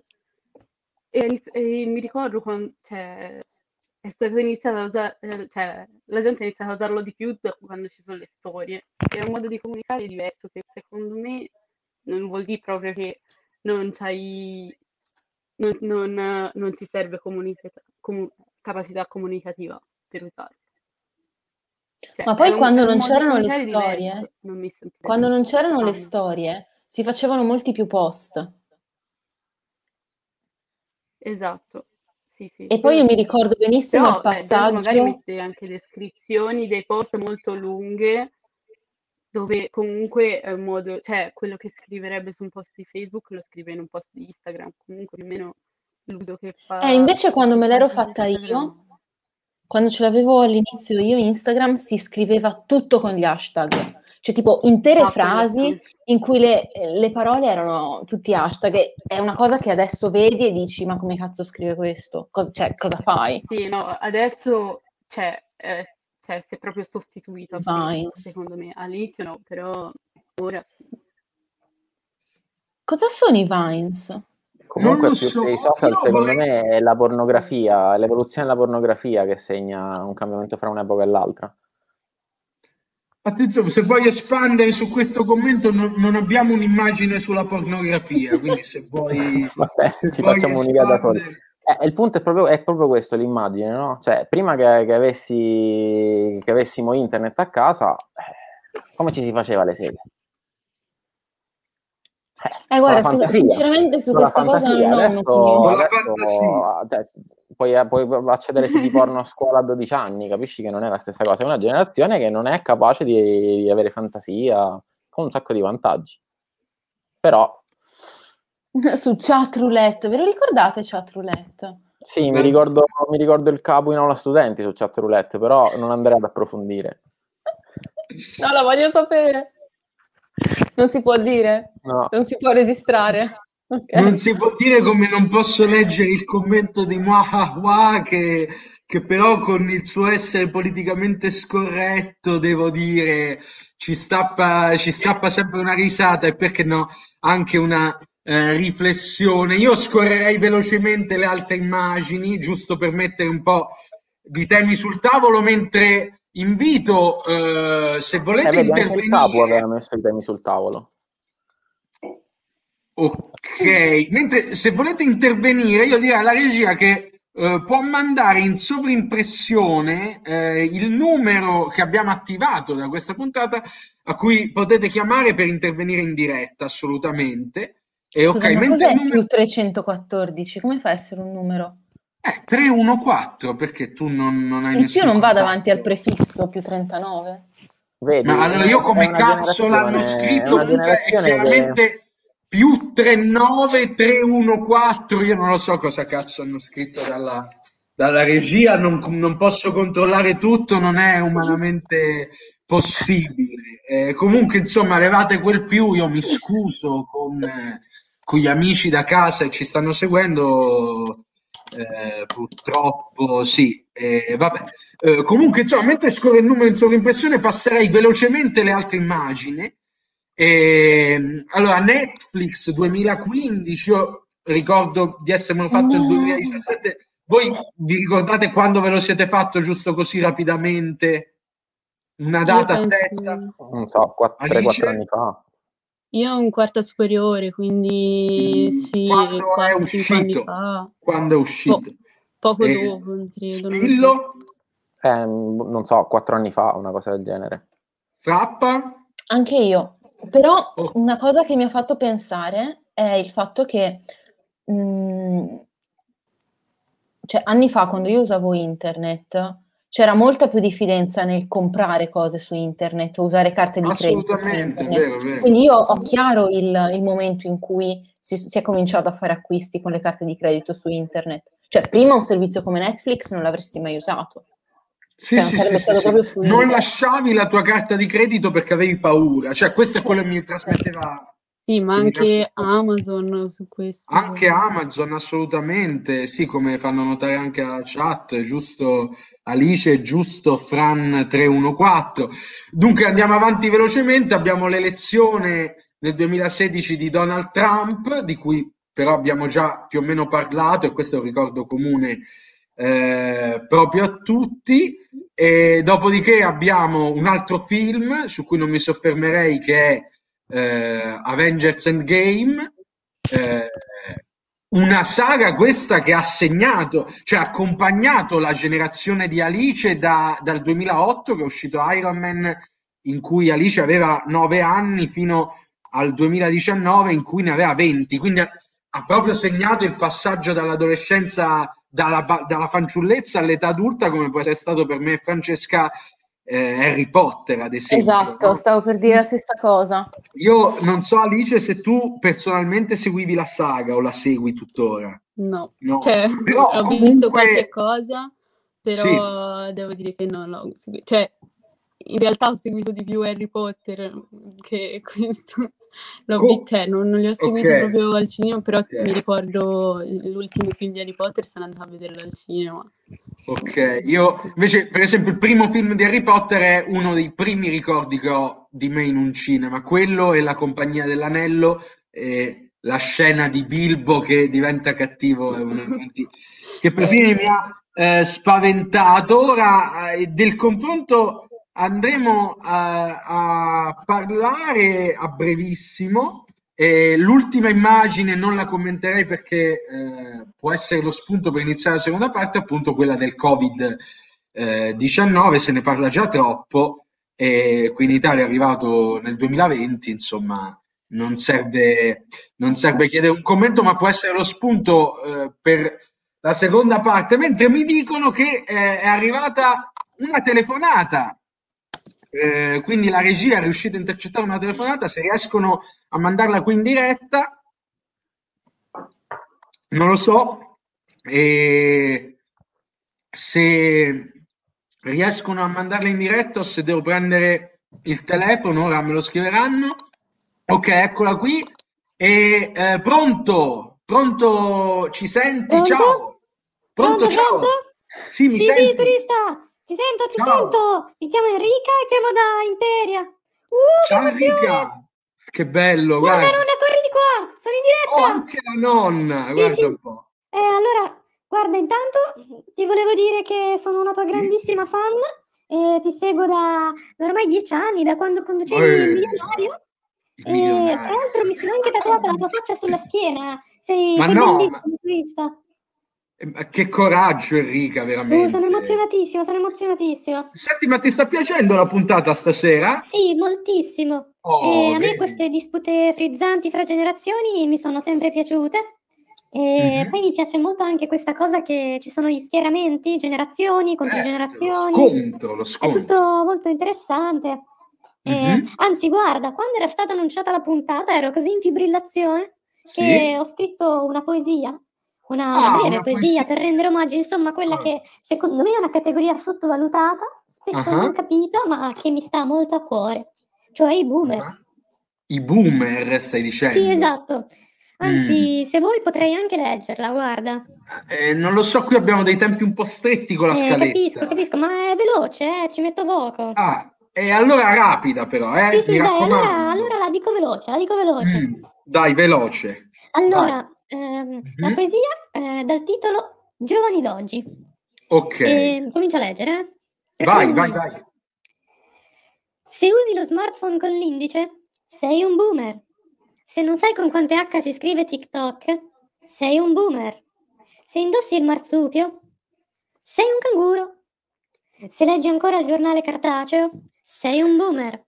No, Se quando no. ti alzi dici oh Issa e quando ti siedi dici oh bla, sei un vecchio di merda. No, no, Se Enrica. preferisci no. WhatsApp a Telegram, sei un boomer. Se odi le teenager, allora non sei spillo. Se odi la No, trap, sei un boomer. Se non hai ancora seguito in braghe di tela su Twitch, sei un mega boomer. bravissimo. bravo. Se hai un file tech meticolosamente organizzato in cui sono segnati tutti gli impegni della settimana divisi per tipologia, fascia oraria, religione, etnia, colore e segno zodiacale, sei frappa. Se non sai cosa vuol dire boomer, sei un boomer. Ah, Ah, se odi i calabresi, sei Dario. Vabbè, Beh, diciamo certo. l'ultima scontata, però ecco insomma, spero che vi sia piaciuta. È un tema appunto che mi sta molto a cuore. Io amo i boomer. E... Nonna, stai zitta, sono in diretta. No, no, ma No. come? Ma Eh, no, sì, grazie, turista. Eh, è stato un onore. Ma- ma anche No, per è stato un noi. onore, davvero. Quando lo sentiranno le mie amiche, sono proprio onoratissima. Ciao, turista. Ciao. Ciao, ciao, ciao, ciao Enrica. Eh, bene, bene, eh, una scena assolutamente vergognosa che non vorremmo ripetere mai più. Io mi scuso con eh, tutti quelli che ci stanno seguendo per eh, quello che è appena andato in onda. Purtroppo non c'è un filtro adeguato alle telefonate. Chiederei alla regia di fare più attenzione perché poi chiamano sti mitomani e noi non è che la possiamo tagliare perché siamo in diretta, come vi ricordo. E va bene, ok, dunque, mh, di nuovo se potete riattivare il microfono a- agli ospiti, io mi scuso Volevo dire anche una con voi. cosa. È Sì. davvero Rocco Buongiorno, Ivan, è uguale. È Rocco Buongiorno. Cioè- Eh, Rocco, buongiorno. Eh, la prossima Eh, volta chiama Chi non Andrea conosce Rocco Buongiorno è un boomer. Chi non conosce, ecco, eh, io non dirò che non ho idea di chi sia. Prima di far continuare la discussione vorrei eh, far vedere il eh, secondo indizio, dunque un po' di eh, nomi che erano stati dati, ricordo The Tourist, che non è, Indiana Jones e l'ultima crociata, che non è, eh, tutti dicono I love you, eh, che non è nemmeno quello, poi vabbè il solito mamma ho perso l'aereo, Rocco invade Venezia, qualcosa, no Rocco in gondola che non, non sappiamo, vi lasciamo un attimo col dubbio e non ricordo se mi, cioè magari mi sto dimenticando qualcosa, il talento di Mr. Ripley, no, non è nemmeno il talento di Mr. Ripley, quindi direi di andare col, non è i tre moschettieri, SOP 98, quindi direi di andare col secondo indizio, non è Casino Royale, McMath 23, tra l'altro dovresti dire in caso quale, perché credo ce ne siano due, e dunque, eh, il secondo indizio che appunto non solo il film in parte è stato girato a Venezia, ma nell'anno in cui il film è uscito, uno o una degli delle ospiti di questa sera ha compiuto 20 anni. Vi chiedo di non usare eh, Google per aiutarvi a rispondere. Karate Kid, ecco. Karate Kid credo che che siamo qualche generazione un po' troppo in là per avere vent'anni quando è uscito Karate Kid, però via col vento. E, e, comunque, ecco, eh, potete, potete pensarci. E se, Ma forse perché, Karate Kid la canzone. No. perché c'è una canzone non... Sì, sì, famosissima. Ah, Spider-Man Far From Home era stato già detto prima, non è Spider-Man Far From Home e nonostante in parte sia eh, girato a Venezia. E dunque eh, possiamo eh, andare avanti col dibattito. Abbiamo messo lì un po', un po di temi e eh, vi chiederei dunque di eh, ora di, di, di, discutere, cioè di arrivare al vero e proprio dibattito, cioè eh, gli eventi che hanno formato le generazioni di cui fate parte danno evidentemente punti di forza e punti di debolezza alla generazione di cui appunto vi, eh, a cui appunto appartenete. Quindi ora vi chiederò un motto che descriva la vostra generazione, brevemente di, di motivarlo. Io partirei da Alice, la più giovane dei presenti. Devo dire il motto? Vai, vai, assolutamente. Non è proprio un motto, vabbè. Diciamo che la mia generazione è quella di quelli per cui il primo film al cinema è stato La ricerca di Nemo. Alla ricerca di Nemo, bellissimo. Ma eh, eh, fammi capire, cioè, secondo te alla ricerca di Nemo come, come temi in qualche modo caratterizza anche eh, la tua generazione, cioè tu ti sei rivista in Alla ricerca di Nemo negli anni oppure è solo il primo ricordo che hai legato al cinema? Vabbè, un ricordo, però cioè, più di una volta eh, cioè, ne, abbiamo, ne, ho parlato con gente che è della mia età e per molti è stato il primo film al cinema. Quindi era una cosa che diciamo più o meno accomuna quelli nati nel mio stesso periodo. Però, vabbè. Ok, e passerei no, dunque... Scusa, come fa una persona a ritrovarsi alla ricerca di Nemo? Eh, non lo so, la lontananza dal, ah, dai sì. genitori, la necessità di doversi affermare in autonomia lontani da casa, eh, il vivere un'esperienza universitaria lontani dalla propria città natale è un qualcosa che è, è praticamente quello che fa Nemo. Lui è a, a, crescere lontano da casa, lontano dai genitori e quindi... Eh, forse ero troppo piccola per, per realizzare tutti questi temi quando l'ho visto. No, ci sta, ci sta, questo, questo sicuramente è un'analisi che si fa a posteriori. Berarducci e Dori, scrive Divano on the Sofa, questa vorrei incorniciarla. E, eh, Frappa, invece eh, per te scendendo diciamo anagraficamente una frase? Un allora, mh, mm, cioè direi che non è un motto della mia generazione, assolutamente no, ma è una di quelle cose che cominciò a impazzare su, su Facebook quando lo usavo al liceo ed era questo motto più veneziano che trevigiano, che era Ara i fioi, ciao fioi. Fine. Cioè, cioè tu arrivi e dici ah, Ara i fioi, e i fioi, ah, ciao fioi. Fine. Ma cioè, no, io però. Io l'avevo detto che le generazioni dopo non hanno fantasia, voi non mi avete creduto e questi sono i risultati. Oppure, cioè, no, ma io non ho proprio capito che, che, che vuol dire. Ma cioè, in realtà. Bisogna una traduzione qui. È, è, è, un meme in realtà, cioè, ve lo, ve lo... ci vorrebbe il consulto di Silvio per questa cosa. Ok. No, no, è semplicemente una cosa che si diceva la sera quando si usciva e che uh-huh. semplicemente si vedeva la compagnia e Ara sta per ah, guarda, guarda i fioi ragazzi e ciao fioi quando li saluti, fine. Ah, cioè una roba... Sì, dato che poi è una cosa entrata in com- abbastanza in uso, ci hanno fatto un meme ed era un modo per prendere in giro i veneziani. Ah, quindi cioè, non c'entra niente con la tua generazione. No, no però lo usavano tutti quelli della mia età la sera. Pardon. Turista, trova una spiegazione anche per questo, dai. No, qui sono francamente in difficoltà, ma forse per la mia, sicuramente per la mia scarsa conoscenza dell'ambiente veneto. Quindi Spillo, siamo, veniamo a te. Qual è il tuo motto mentre io propongo un altro brindisi? Salute. Salute. Sì. Eh, Pier. Ma io direi che la nostra generazione è quella mm, dei truffati della Disney i truffati alla Disney e perché? Sì, cioè ci hanno fatto credere che il mondo fosse un posto bellissimo dove chiunque poteva fare quello che voleva, che bastava impegnarsi e invece non era così e, e non ce l'ha detto nessuno. Questo, poi, questa poi vi siete trovati di fronte alla realtà, di fronte alla crisi anzi, perché da quando voi siete sul mercato del lavoro c'è la crisi da, se, cioè, da quando siete entrati proprio. Ma no? sì, ma neanche in tutto sommato gli scenari politici sono, sono, cambiati particolarmente, insomma non c'è stato nessun tipo di evoluzione, poi si parla di cambiamenti climatici, eh, casini, eh, intanto siamo lì, si va avanti di inerzia fino, fino ad andarsi a schiantare. Eh, non... È tutto diverso da come ce l'avevano presentato da piccoli.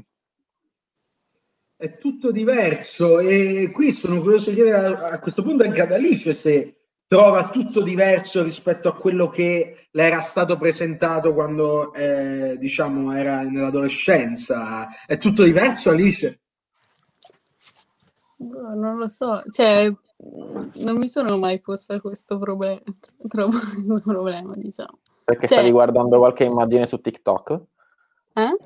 Stavi guardando qualche immagine su TikTok? Ora? No, nella vita. No, dico. ma perché, cioè, quanti anni avevi quando c'è stata la crisi del 2008? Mm, avevo nove, no, io la crisi del 2008 davvero, cioè, so solo che certo, esiste, ma forse certo. l'ho Cioè, saputo. è un dato acquisito, un altro dato acquisito. Ma l'ho saputo qualche anno fa, cioè, capito? Non, non so di che cosa si tratta, cioè, non so niente praticamente. Certo, no, no, ma non, non devi sapere assolutamente, non è di questo. Cioè, non ha fatto neanche in tempo a disilludersi, capito? Invece tu sì, Spillo. Esatto, cioè nel senso io non mi sono mai troppo detto, eh, mi aspetto che la mia vita sia come un film Disney, no, cioè, Cioè, tu è- sei partita, No, stai non dicendo sei partita.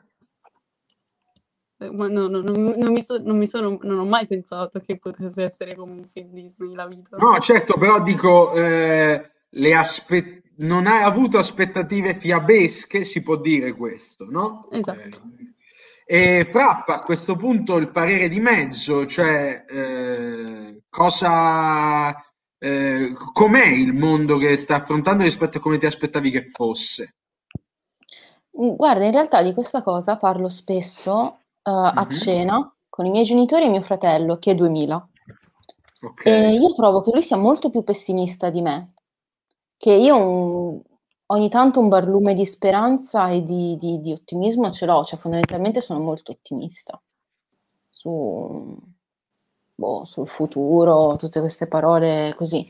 Invece lui è molto più mh, incattivito anche verso le generazioni passate, che in un qualche senso hanno fatto tabula rasa, hanno distrutto tutto quello che noi potevamo in un certo senso conquistare. E- quindi sì, mi trovo un po', cioè veramente un po', a volte un po' più disillusa, a volte invece molto ottimista.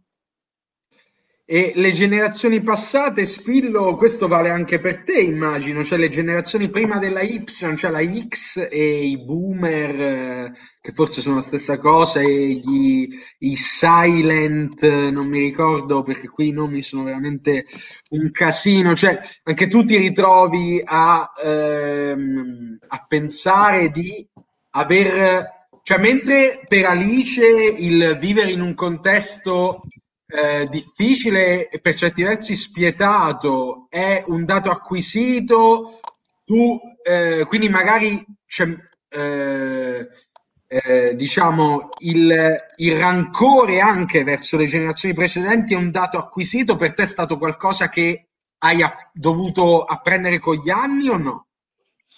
Ma non, non lo so, non faccio un, te- un- un termine di generazioni precedenti. È- è mi sembra che la mia generazione fosse tutto sommato impreparata ad entrare in certi meccanismi e poi, insomma, la- la- diciamo, non c'è stata l'evoluzione che, che sembrava che ci dovesse essere. Ehm, sì, forse era ancora per le generazioni precedenti e tutto sommato, soprattutto in questo paese, tutto sommato mi sembra che siano le peggiori.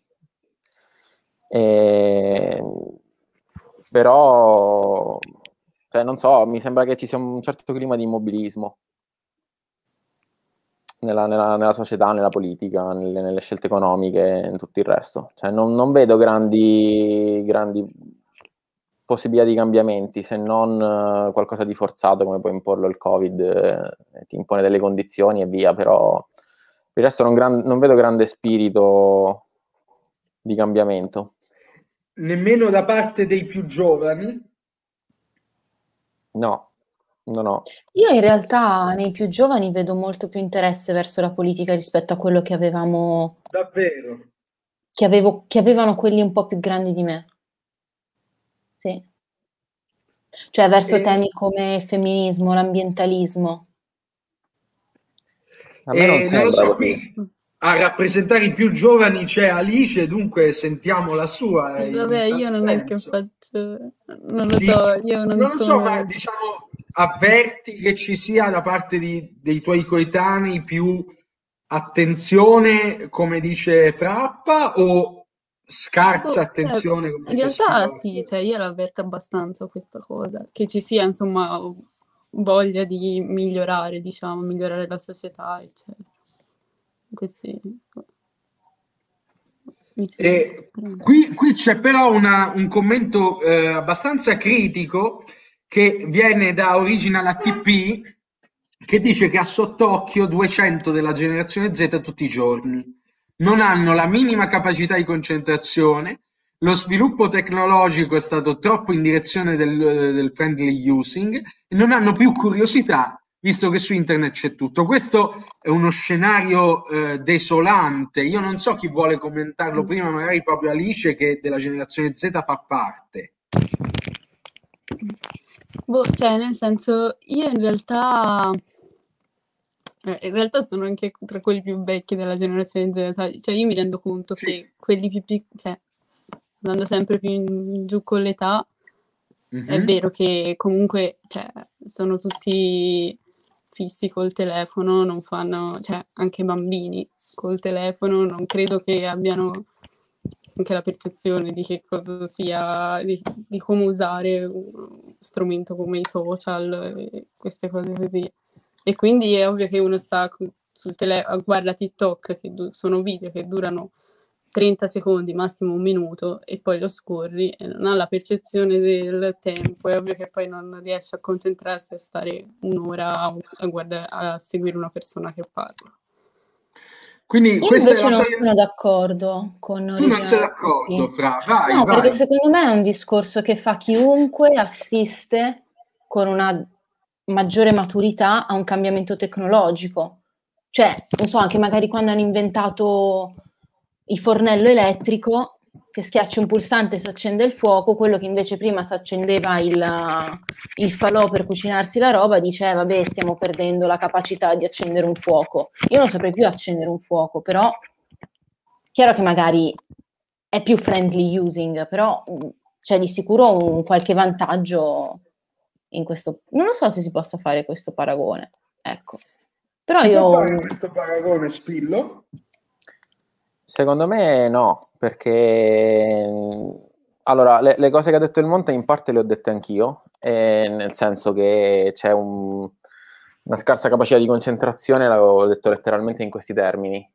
Però è anche vero che insomma, ognuno si adatta al contesto in cui vive, quindi è anche vero che chi vive in queste generazioni ha la, delle, delle, possibilità che noi non avevamo in termini di rapidità, di conoscenza e tutto il resto. Quindi è chiaro che eh, eh, come si fa a fare un confronto su quale generazione sia più furba dell'altra o più capace dell'altra? Eh, viviamo in contesti completamente diversi. Eh, il mio era più un, diciamo, un discorso generale sul fatto che che, che, che anche Frappa ha citato dei temi sul, come il femminismo, l'ambientalismo, tutto il resto, però poi la realtà è che vincono partiti che non hanno nulla di tutto questo in tutte le nazioni ricche del mondo. Eh, infatti bisogna estendere il voto ai sedicenni. Eh, vabbè, eh, comunque cioè, la, la, la, la, prospettiva sull'età è falsata, in Italia, cioè, l'Italia è una nazione che va a scomparire. La, maggior parte del mondo ha, età medie di 15 o 20 o 22 anni, non, è, è, è, anche questa è un'ottica che in, in, Europa si perde completamente. Assolutamente, certo, noi possiamo fare solo considerazioni dal punto di vista occidentale, ma eh, qui c'è l'OBGG7 dice che le stesse critiche le hanno rivolte a lui, a quelli della sua generazione, finché non hanno compiuto 20 anni e poi li hanno bollati come nulla facenti, in tempi recenti come un Tori. Innanzitutto, Frappa, tu che sei coetanea di Leo BGG7, vorrei chiederti se sei, ti senti bollata come nulla facente, un trice in tempi recenti, e poi se è vero che alla fine eh, sono sempre le stesse critiche che si rivolgono al passare degli anni. Mm, allora, cioè, sul fatto di essere bollati come un tori, un trici, credo che possiamo in un certo senso accomunarci tutti quanti. Dai, boh, 35 anni in giù. Sì. alla fine, almeno chi non ha un, una famiglia, un nucleo familiare già stabile, vive di rapporti con non congiunti. Quindi di sicuro siamo bollati come un tori nel momento in cui chiediamo oh voglio uscire, voglio vedere qualcuno che non sia il mio riflesso allo specchio. Mm-hmm. E invece per quanto riguarda lo scontro generazionale, io mi ricordo quando, che sempre in una di quelle chiacchierate con i miei a cena così, usciva il fatto che anche i, i genitori dei miei dicevano che, cioè dicevano ai miei genitori che musica che per noi è imprescindibile, grandi capolavori, non lo so, mi vengono in mente i Doors, ma anche semplicemente i Rolling Stones o i Beatles, erano era musicaccia, cioè non era musica, ma che roba è questa? Perché la generazione precedente invece era legata ad altri tipi di musica. Quindi non lo so, secondo me è sempre una, una Vabbè, lotta. Tu cioè ascolti nuovo... roba che sembrano password casuali generate da...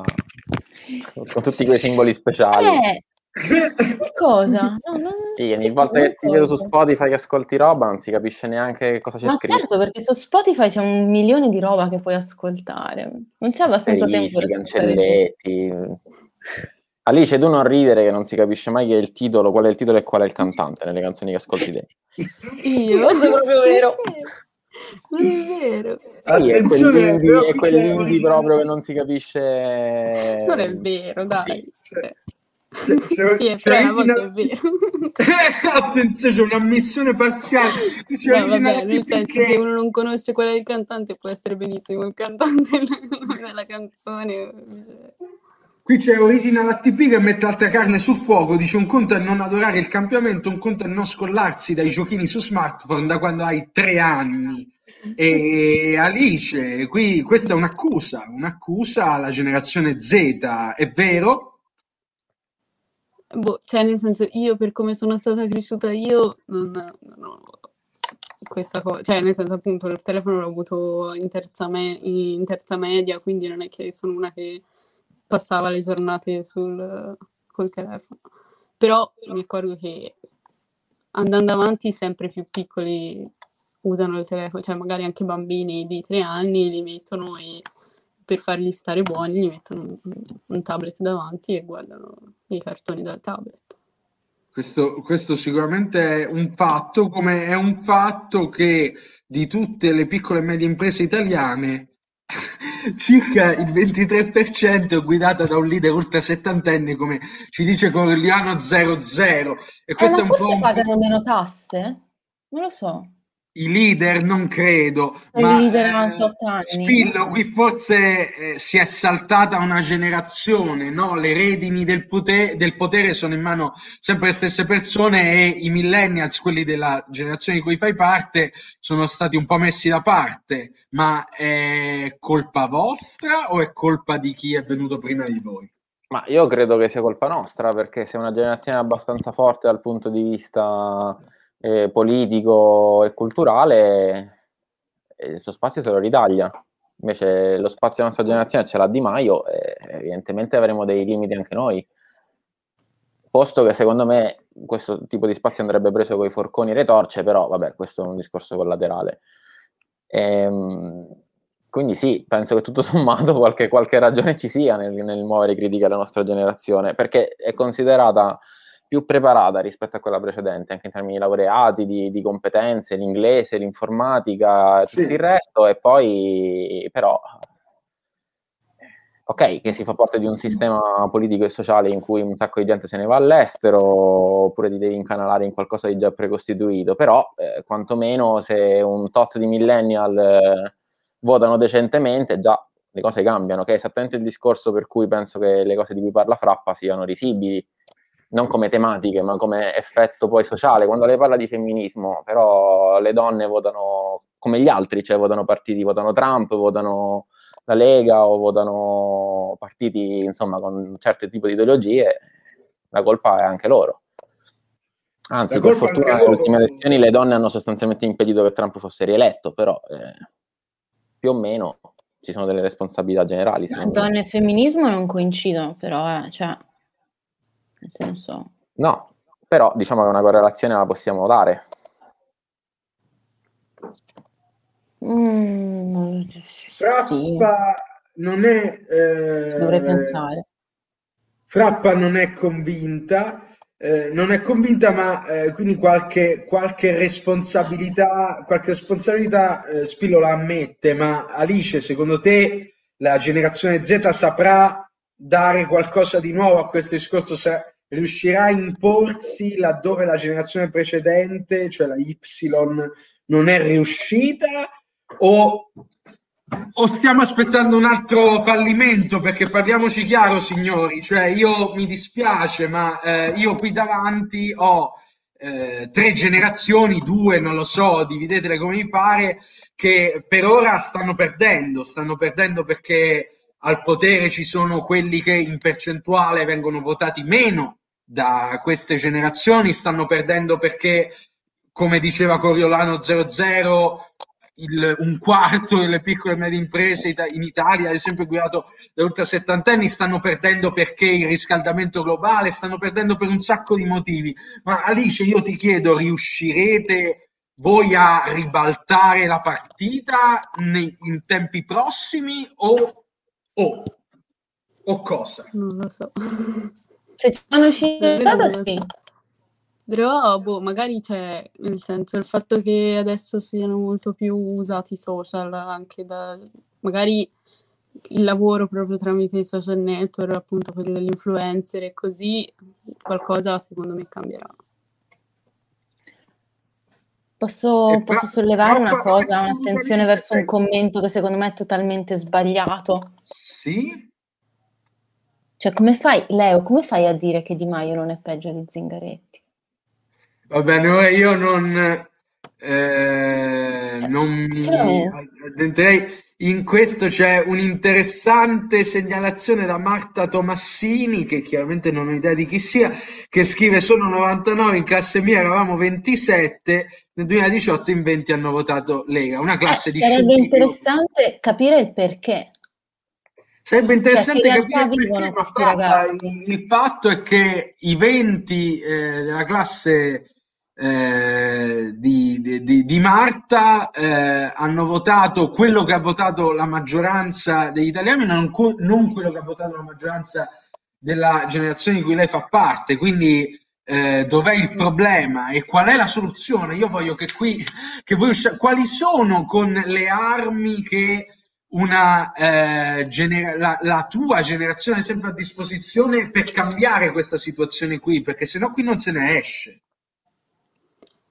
Eh no, appunto, cioè, boh, secondo me magari tramite i social riesci di più ad arrivare anche a, alle ah, persone. A diffondere il messaggio, vuoi. dici? Esatto. A diffondere il messaggio. Quello quindi sicuramente è uno strumento che se usato mm, in modo giusto, insomma, può aiutare. Co- come hanno fatto ad esempio i giovani TikTokers negli Stati Uniti con con Trump e fra io qui ti chiedo ma allora è vero possono essere i social la risposta o si dovrebbe tornare nelle piazze? Io lo chiedo a te perché non so quale risposta potresti darmi, poi lo chiederò a Spillo la cui risposta però credo di saperla. Cioè di sicuro i social ti possono venire, far venire la curiosità per approfondire certe tematiche. Poi un, se uno si riduce a documentarsi sui, sui social chiaramente c'è un problema, ma il problema non è i social. Il problema è sono io che non riconosco che i social appiattiscono e che c'è una maggior profondità dietro. E che i social non mi danno, che mi dà invece, non lo so, fare una domanda a un mio professore a scuola o parlarne con i miei amici o persone che stimo. Se i ragazzi non hanno questi spunti, queste persone a cui rivolgersi, il problema è della società, non è dei social. E, cioè, andare nelle piazze è un modo per trovare le persone con cui parlare di queste tematiche in modo più, più concreto, meno superficiale. Però Spillo, ti chiedo, qui non è che si sta girando il problema un'altra volta, cioè eh, dando il, la colpa alla società non si rischia un'altra volta di scrollarsi il peso dalle spalle e dire vabbè ma io sono cresciuto, la società era così, il film era scritto un po' così, le idee c'erano, alla fine funziona più o meno. Cioè, non è questo un po' il problema? Non sarebbe il caso di prendersi più direttamente delle responsabilità? Eh, sì, può darsi, però vabbè, la, tua, la tua soluzione comunque è, fa parte della natura, anche perché insomma devi cercare di sopravvivere e, e sopravvivere sempre con te stesso, quindi qualcosa devi, devi tirare fuori. Però, allora, io non credo che i social siano un problema e neanche uno strumento particolare, perché lo stesso concetto si poteva dire della televisione o de, so, dei giornali quando fu, o poi dell'internet e poi di tutto il resto. Però c'è una cosa importante che secondo me è cambiata, cioè secondo me è, mi sembra un dato evidente, che è cambiata la velocità con cui possono cambiare le cose. Cioè adesso succedono molte più cose molto più rapidamente. Quindi diciamo che se c'è una possibilità è che qualcuno al momento opportuno si incunei fino a quando non becchi quello giusto. Cioè, basta pensare che ogni due anni c'è un partito diverso che prende il 35-40%, no? Mm-hmm. secondo me da qui a un paio d'anni ce ne sarà un altro ancora rispetto a quello che so, poteva essere la Lega un anno fa. Mm-hmm. E quindi eh, diciamo, l'idea è che prima o poi possa arrivare quello giusto. Quindi questi, questi rapidi cambiamenti offrono più opportunità di, potersi, di poter far inserire qualcosa di, insomma, po, po, po, questo tipo di velocità può dare un cambiamento concreto anche soltanto in termini di opportunità. E, e, questo tipo di velocità, secondo te, eh, c'è una differenza in cui possono recepirla la generazione di cui fa, fai parte tu e quella di cui fa parte Alice, ad esempio, e lo chiederò poi anche ad Alice perché eh, tutti i sociologi concordano nell'incasellarvi voi due in due generazioni diverse, mentre Frappa è un po' lì Posso, posso dire una cosa? Io ricordo sì, un momento in cui la cronologia di Facebook, la home di Facebook è cambiata. Cioè c'era un momento in cui c'erano tutte le notizie in ordine cronologico e tu bene o male riuscivi a guardarle tutte, ok? Tenere traccia di tutto quello che seguiva. A un certo punto questa cosa è cambiata. Non lo so come è cambiato l'algoritmo, non so come si dica. Sì, sì, no, a un certo beh. punto è tutto refresciato, tutto in base alle tue preferenze, quindi non riesci più ad avere una visione cronologica della tua home, ma è tutto in base a delle scelte che tu non sai di aver preso a un certo punto. Sì, Secondo me il momento è anche un po' quello, che non riesci più a, a filtrare le cose né per temporalità né per uh, boh, profondità o chi te le sta mandando. Quindi, cioè, sì, il problema non sono troppi social, secondo me, è che nessuno ci insegna ad usarli.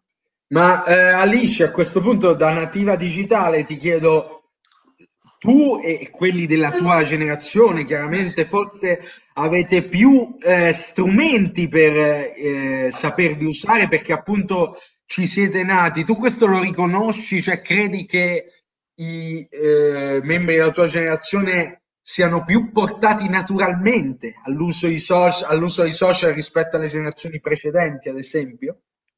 Boh, io credo di sì, cioè, però questa cosa del fatto che cam- è cambiato, cioè hanno cambiato gli algoritmi, non ti vengono più le cose in ordine cronologico, ma per importanza, diciamo.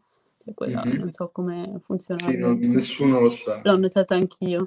Cioè, e comunque anche nelle cose suggerite ti viene tutto in base a quello che te guardi di più. Quindi, cioè, è tutto basato sì. sulle tue preferenze, eccetera. Quindi alla fine è il social che decide che cosa ti appare nella home, nei pette di TikTok, tutto. Come, ma eh, qui c'è anche, c'è anche però una, un'accusa chiara che arriva ancora da Original ATP che dice la velocità è data dalla non capacità di concentrazione.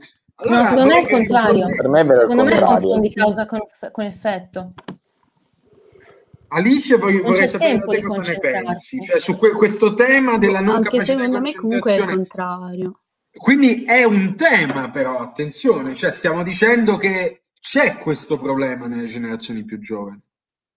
La, la capacità di concentrazione? Sì, sì. Eh, boh, penso di sì, cioè nel senso... Mi boh, sembrate tutti e tre d'accordo. In realtà un po' l'ho notato anche su di me, nel senso adesso faccio più fatica a concentrarmi magari che forse, no, no, non me lo ricordo, però magari eh, sì, cioè andando avanti anche usando sempre di più questi strumenti faccio meno fatica a, con- a stare concentrato. Non lo so, secondo me è anche un po' soggettivo magari, eh? cioè, senso... io, io, però lo noto, ad esempio, quando però... guardo film con, eh, vabbè, cioè è difficile che la persona in cui guardo non accenda il telefono durante la proiezione, è eh, quasi impossibile. È quasi impossibile. Accendere, cioè guardare se ti sono arrivate notifiche o andare a controllare le storie di Instagram.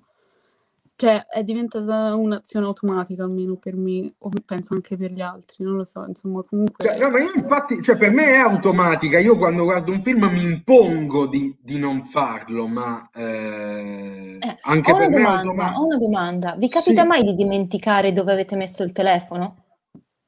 Raramente, sì. Veramente. a volte sì, però... Cioè, cioè di perdere so... la cognizione di dove il telefono sia? Per tempi prolungati ti direi no. Non ho una Lì casa abbastanza Cioè, nel grande. senso, magari sì, lo lascio, dico dove l'ho messo e lo vado a cercare, ma perché dopo poco mi accorgo. Tipo, scordarsela a casa mi è successo, però... No, no, ma dico perdervi a fare cose e, o anche a studiare, cosa che facciamo molto spesso in questo eh, periodo. studiare e perdere il telefono. E Sì. quindi lasciare il telefono, proprio dimenticarvi della sua esistenza. Io, Mm, io- se sono tanto- insieme a altre persone, forse. Io ogni tanto lo faccio volontariamente, Sì. cioè ad esempio devo uscire, lascio il telefono a casa o devo guardare un film e lo lascio nell'altra stanza, ma poi succede ad esempio che, ora vi racconto questa, no? Eh, poi diamo la parola a Spillo e magari ha un, ha un rapporto diverso. Eh, qualche, boh, un paio di anni fa, non mi ricordo, mi dimenticai il telefono a casa. Vabbè, una mattina mi successe, ma me lo ricordo perché mi è successo una volta, ok? Mi dimenticai il telefono a casa qui a Pisa e vabbè, sti cazzi, comunque andai in dipartimento, feci quello che dovevo fare e il tutorato e tutto il resto, alla fine del tutorato arriva Diego in aula 2 Dov'è Diego? che dov'è, dov'è Diego? Era in aula 2 e mi fa Peppe, ma ma ha scritto tua madre. Dico mia madre. No, dice che non rispondi. Un tempo si Cioè, usava per avete- sfottere questa frase. No, vabbè, questa...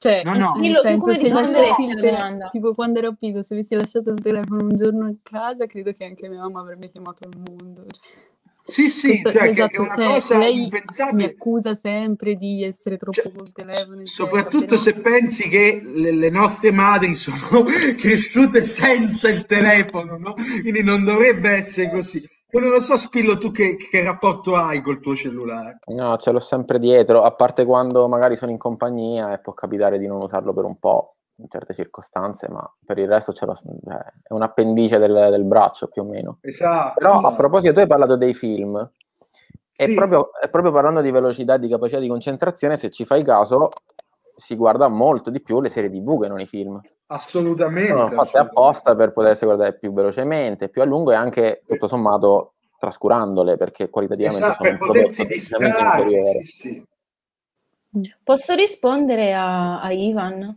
Come no? Eh, Dice, per la mia generazione il device standard è il PC, per Alice il cellulare e per Frappa? Eh, onestamente io uso entrambi. Poi mi sa che Original ATP dice sarà il tablet. No, però ora che ci penso io faccio cose molto diverse con PC e cellulare. Cioè tipo le mail le guardo solo sul, solo 85 sul scrive io dimentico di avere un cellulare quando guardo braghe di tela, cuore a robozzo, assolutamente applauso perché questo commento assolutamente che dalla regia di segnarselo assolutamente. E, no, quindi insomma questo diciamo ehm, in un certo senso eh, nella nuova carne, ok, parafrasando eh, c'è il cellulare eh, in qualche, in qualche modo. Eh, vorrei sottoporre una frase che ho letto, insomma, riportata dall'Economist, che scrive che la generazione Z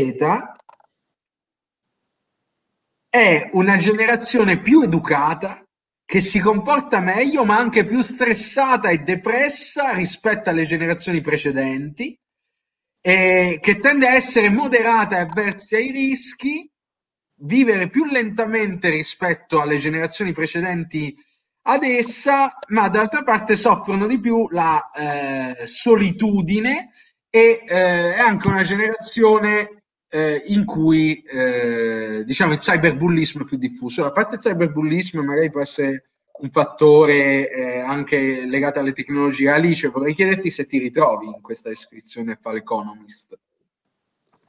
Eh, Aspetta, mi sono un attimo persa. Dentro come Allora, partiamo da... eh, allora, le prime cose che avevamo detto era appunto più educata, che si comporta meglio, ma anche più stressata e depressa.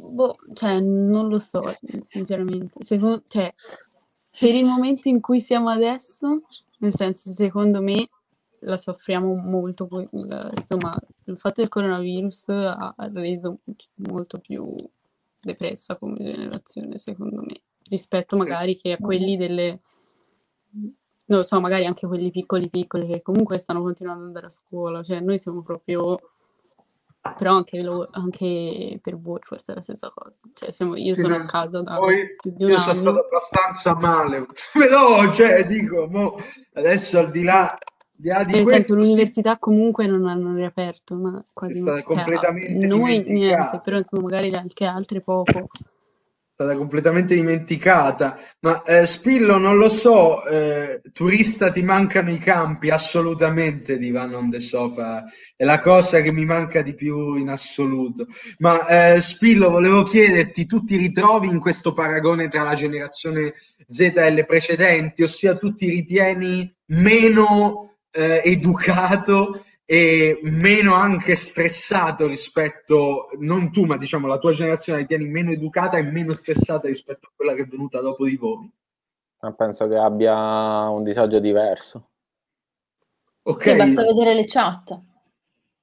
Vai, tipo, tipo quella dove stanno imperversando adesso. Cioè la chat no, penso... di quella di Braghe di Tela? Assolutamente sì. Esatto. Io non, no, io non credo essere un commento spinoso. stressata per niente, penso che, che, abbia uno stress diverso rispetto a quella di Alice che magari non sa nemmeno di averla, poi la maturerà questo stress, però no, penso che sia solo diverso.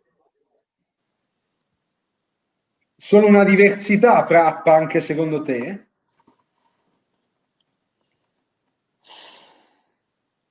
Frappa? Eh, ci sto pensando. Signor Presidente. signor Presidente. No, ci sto pensando. No, ma è che, non so quanto siamo, quanto siamo consapevoli di quanto mm. stiamo soffrendo, se stiamo soffrendo in questo periodo. Né riesco a pensare a come ero prima di questa cosa pandemica in relazione ad altre generazioni. Quello sì, cioè, almeno io il prima Covid non, non mm. riesco. Questa è una cosa che, che emerge eh, abbastanza.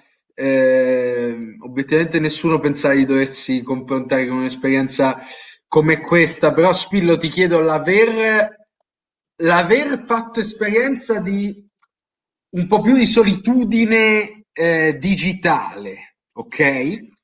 Eh, da parte di, tua e della tua generazione può essere un modo per affrontare la solitudine fisica eh, del Covid con eh, diciamo un po' più di ottimismo, non lo so, può essere una, stata un, in qualche modo una palestra oppure è tutta una cazzata quello che ho appena detto? No, non credo, credo anzi che più si è abituati a vivere in maniera digitale o comunque a riuscire a usare internet per, come passatempo in senso ampio, meglio si stia in tempi di pandemia.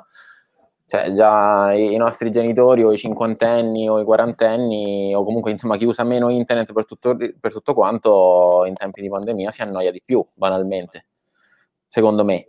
E, poi è chiaro che se vai a, a, a, insomma, a, pesare questa cosa su chi è più piccolo, c'è molto il peso della, dell'esperienza di vita che manca in termini di, di comunione di esperienze, no? Però, eh sì. un, quindi, nel senso, un, un, ragazzo di, non so, al quarto, quinto anno di scuola, al terzo anno di scuola superiore, per non parlare di quelli ancora più, piccolo, più piccoli, sa perfettamente passare tutta la giornata col cellulare o col computer, però gli mancano delle robe in maniera molto più accentuata che non a gente che comunque fa l'università o a gente di 30 anni, secondo me. Quindi per me no, per me non... Cosa mi sono perso in chat? No, c'è Moa che scrive original ATP, nemmeno se... nemmeno... Scusate, nemmeno se saldo 12 ore ad elettro senza maschera mi sveglio con la tua faccia. Io, io devo dire Una domanda interessante potrebbe essere cosa fate su in, in, come usate internet per la maggior parte del tempo? Eh, Perché tipo io guardo un sacco di video su YouTube, mm. e Netflix pochissimo, un sacco di musica in streaming e un po' meno Instagram e Facebook. Mm. Io mi, mi, ritrovo infatti in quello che ha detto Frappa, con l'unica differenza che guardo uno barra due film al giorno e per quelli di Rocco è... Buongiorno.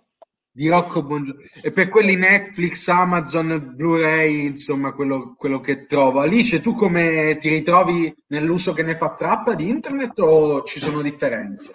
No, cioè io YouTube, cioè, a parte prima che ci fosse Spotify, cioè prima di avere Spotify magari per la musica. Ok. Però adesso veramente non lo uso quasi mai. Cioè io video, guardo video su TikTok, cioè guarda da quando ho scaricato TikTok guardo Ah, quindi ce l'hai TikTok, bene, perché noi qui c'era il dubbio, eh, TikTok, no, bene, no, lo uso soltanto per guardare video a caso, okay, però okay. non pubblico niente, però li guardo. A me TikTok fa venire l'ansia, ma ti giuro, mi fa venire la tachicardia. Eh, non sono capace. Che lo guardi, cioè quando devi guardare un video, ti passano veloci, cioè è un, un, massimo un minuto di video. E quindi scorri, cioè, cioè la pagina principale, scorri, ti vengono video a raffica e non te ne accorgi neanche. Eh, io andavo in tachicardia, cioè proprio stavo malissimo, l'ho dovuto togliere dopo tre giorni, non ce la facevo. Forse devi metterti un holter, non lo so. Eh, sì. È che, boh, è un meccanismo, cioè, anche per me all'inizio era strano, poi dopo ti ci abiti, cioè, nel senso comunque credo che... Si chiama assuefazione, mi sa, sai. La capacità, diciamo, della mia generazione è quella di saper abituarsi facilmente a nuovi... nuovi social o cose così, sì, capito? È vero, è vero. Nel senso, anche se non sai come funziona, prendi, lo apri, in qualche modo lo trovi, nel senso. E tu, Spillo? Ma eh, sì, video, molto YouTube, eh, serie TV e film, molto, poi lo uso tanto per, per, giocare, tanto per leggere, però leggere chiaramente cose che mi interessano di siti di informazione o cose che insomma che, che mi interessa fare, quindi molto per informarmi, tanto per comunicare con le persone. Cioè, voglio dire, quello che mhm. stiamo facendo noi questa sera, no? Non è una cosa che sì. fanno tutte le generazioni, secondo me. No, Però secondo credo. me questa cosa è più tipica della pandemia. Però ad esempio no, attenzione perché la, eh, ad esempio la necessità eh, di imporsi sul web come creatori di nuovi contenuti è eh, qualcosa che dai sociologi, se non sbaglio, oramai dico una cazzata, viene ascritto alla generazione Z. Non è eh, forse un caso che l'idea eh, di questo podcast sia venuta a eh, Pietro Leonardini, che di quella generazione fa effettivamente parte. Quindi anche qui, se vogliamo, qualcosa c'è. Ora eh, siamo andati un po' lunghi, qualcuno eh, dice di sfide suicida su, su TikTok, io non credo che questo sia un uso che fanno i presenti, comunque eh, direi che se vogliamo eh, chiudere, dunque, allora, eh,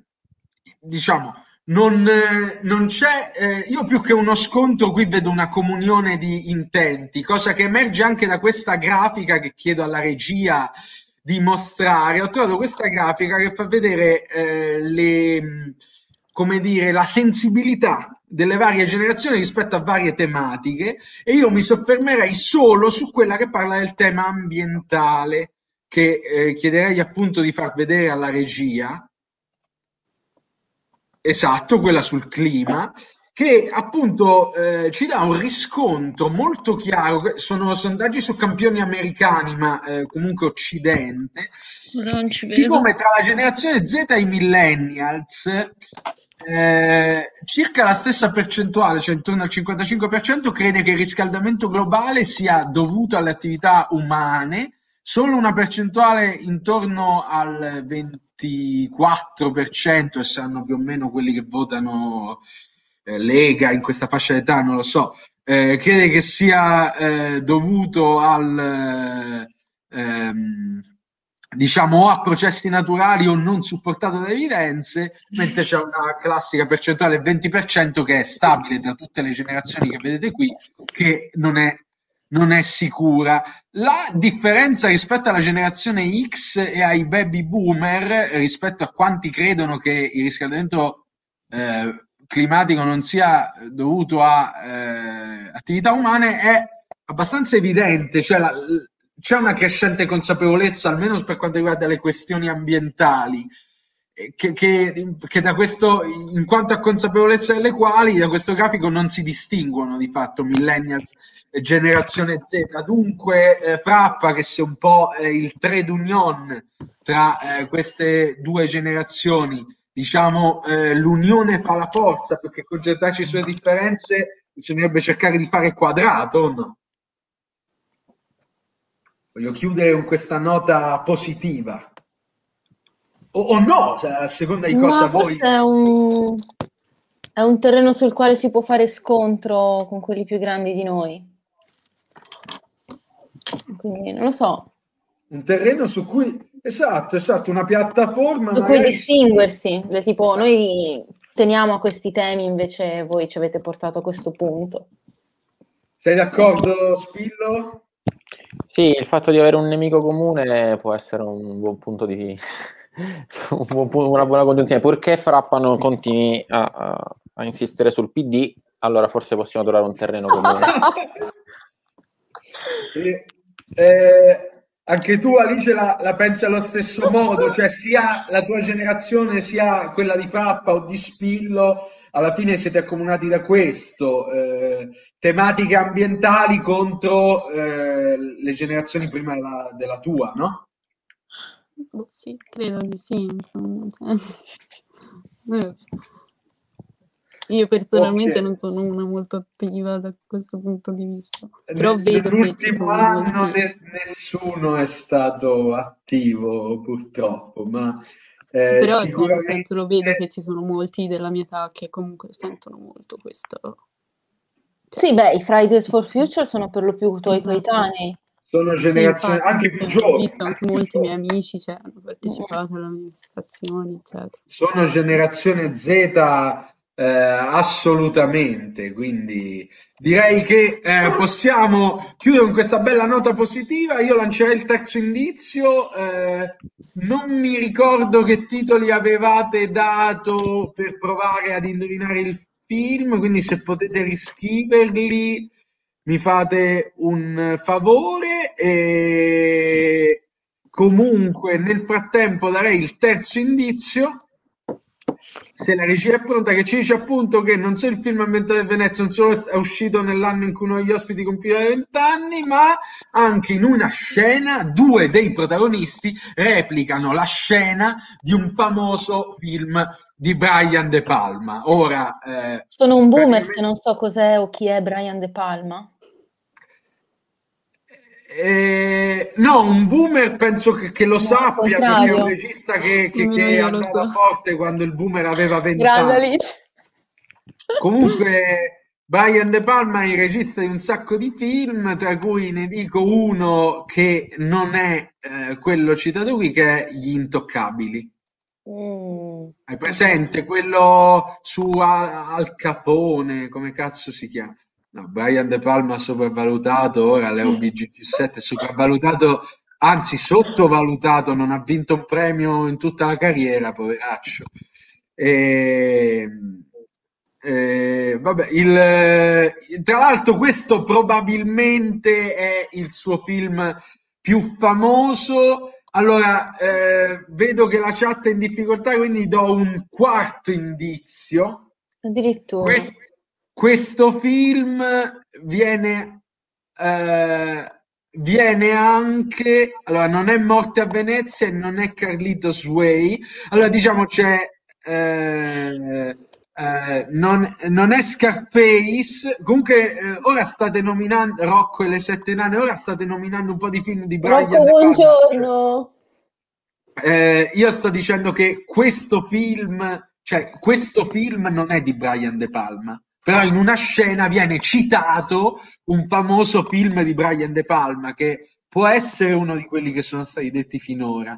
Comunque pensate a questo, qualcuno ha invocato René Ferretti e eh, devo dire che eh, in Boris mi pare che questo film venga eh, in qualche modo citato, dai, non posso dire di più. E via con l'intesa vincente, siete pronti, siete carichi? Chi indovina di voi tre? Spiro. Non è inferno per bene 96, non è inferno, ok? Eh, mamma mia, speriamo bene. Non è inferno di Ronaldo. Quindi Spillo indovina, se ho ben capito. Sì. Inizio io, vero? Sì.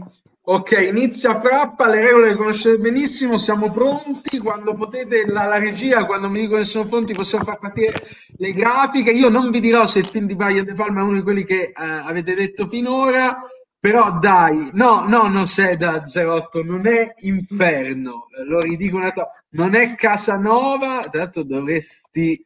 Eh, no, eh, dovresti dire quale, ma non è Casanova comunque.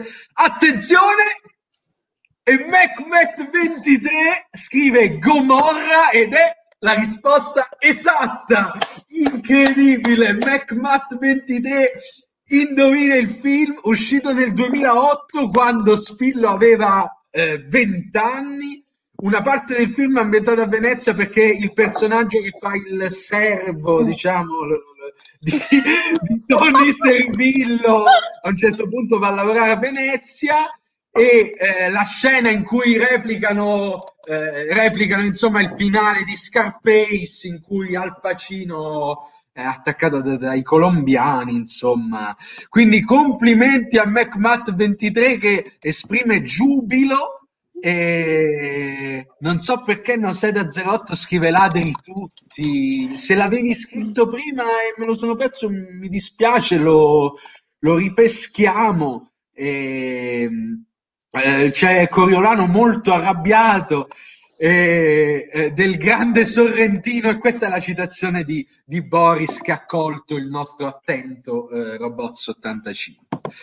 E dunque, il film è stato indovinato, l'ha indovinato MacMath23, a cui vanno i miei complimenti. E dunque possiamo andare con vincente, ditemi quando siete pronti.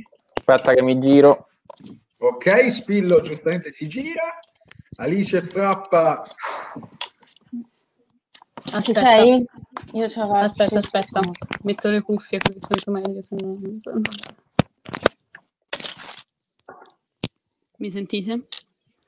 Yes. Sì. Vai.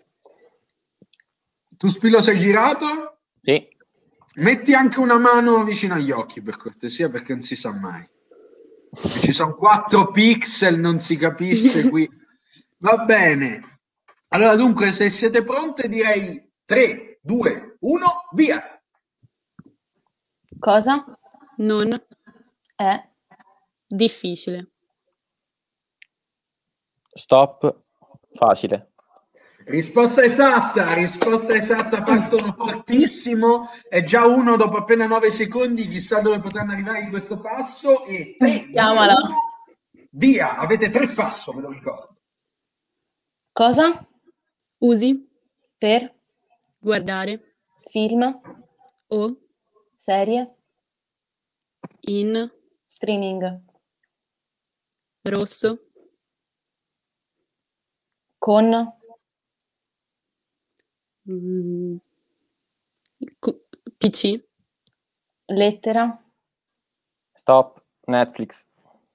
Risposta esatta. E siamo a due sono passati eh, circa 40 secondi, avete ancora tre passo. Vi ricordo in caso di risposta errata c'è il meno uno e che chiunque di voi tre può chiamare il passo. Dunque, 3, 2, 1, via. Cosa? È colore della Netflix lettera. Stop rosso. Risposta esatta. Risposta esatta, una frase un po' arrabattata, comunque dopo manco un minuto siete già tre, avete ancora tre passo, state andando alla grande. La chat è in anche se qualcuno fare. dice qui c'è aria di truffa, attenzione. Voglio vedere tu a fare una frase così. L'organizzazione della frase, direi che eh, su questo possiamo per ora soprassedere, direi 3, 2, 1, via. Quale? Materia. Eh?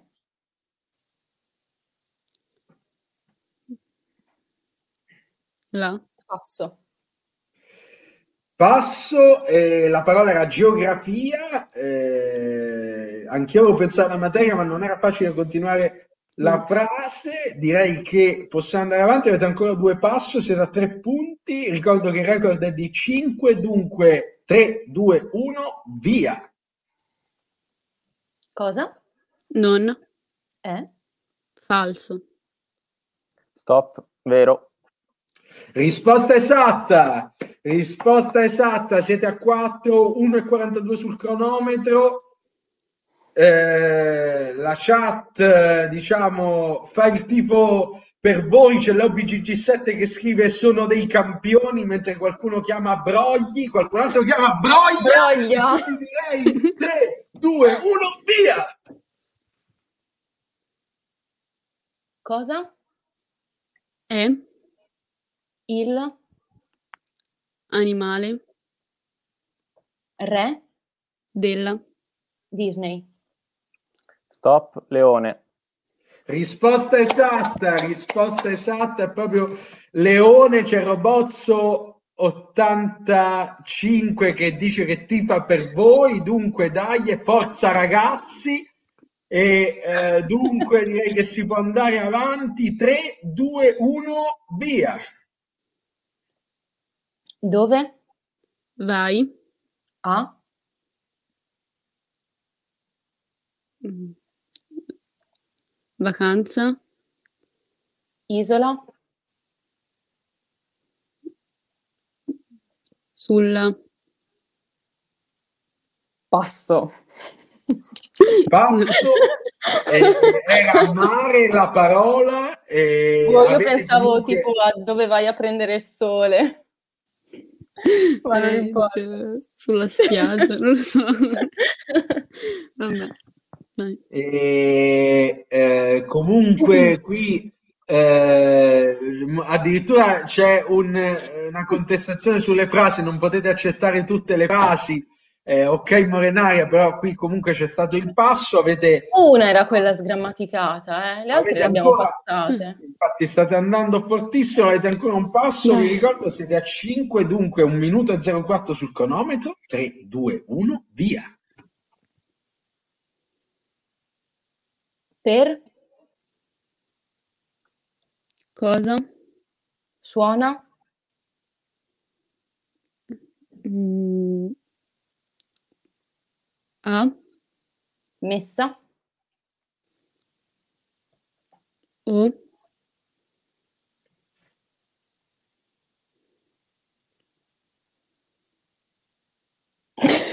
Passo. Attenzione però stavi pensando a per chi suona la campana? Attenzione, eh, no, scusa Alice, scusami, scusami, sbagliato. Campana, comunque avete ancora 34 secondi, siete a 5, dunque è ancora tutto perso. Mufasen scrive cosa il batacchio era così difficile. Mufasen, ti assicuro che quando sei su quella poltrona e sei in diretta e vedi la lucina rossa che lampeggia, non è facile come seduto comodamente sul divano di casa tua. Dunque, 34 secondi avete finito il passo, vi ricordo che siete a 5 e dunque 3, 2, 1, via.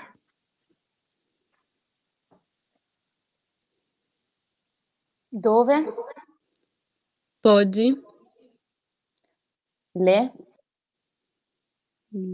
Cose. Per? Mangiare. A? Pranzo. O? Sotto.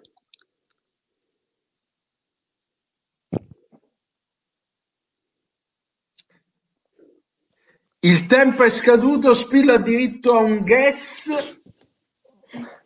Possono rispondere?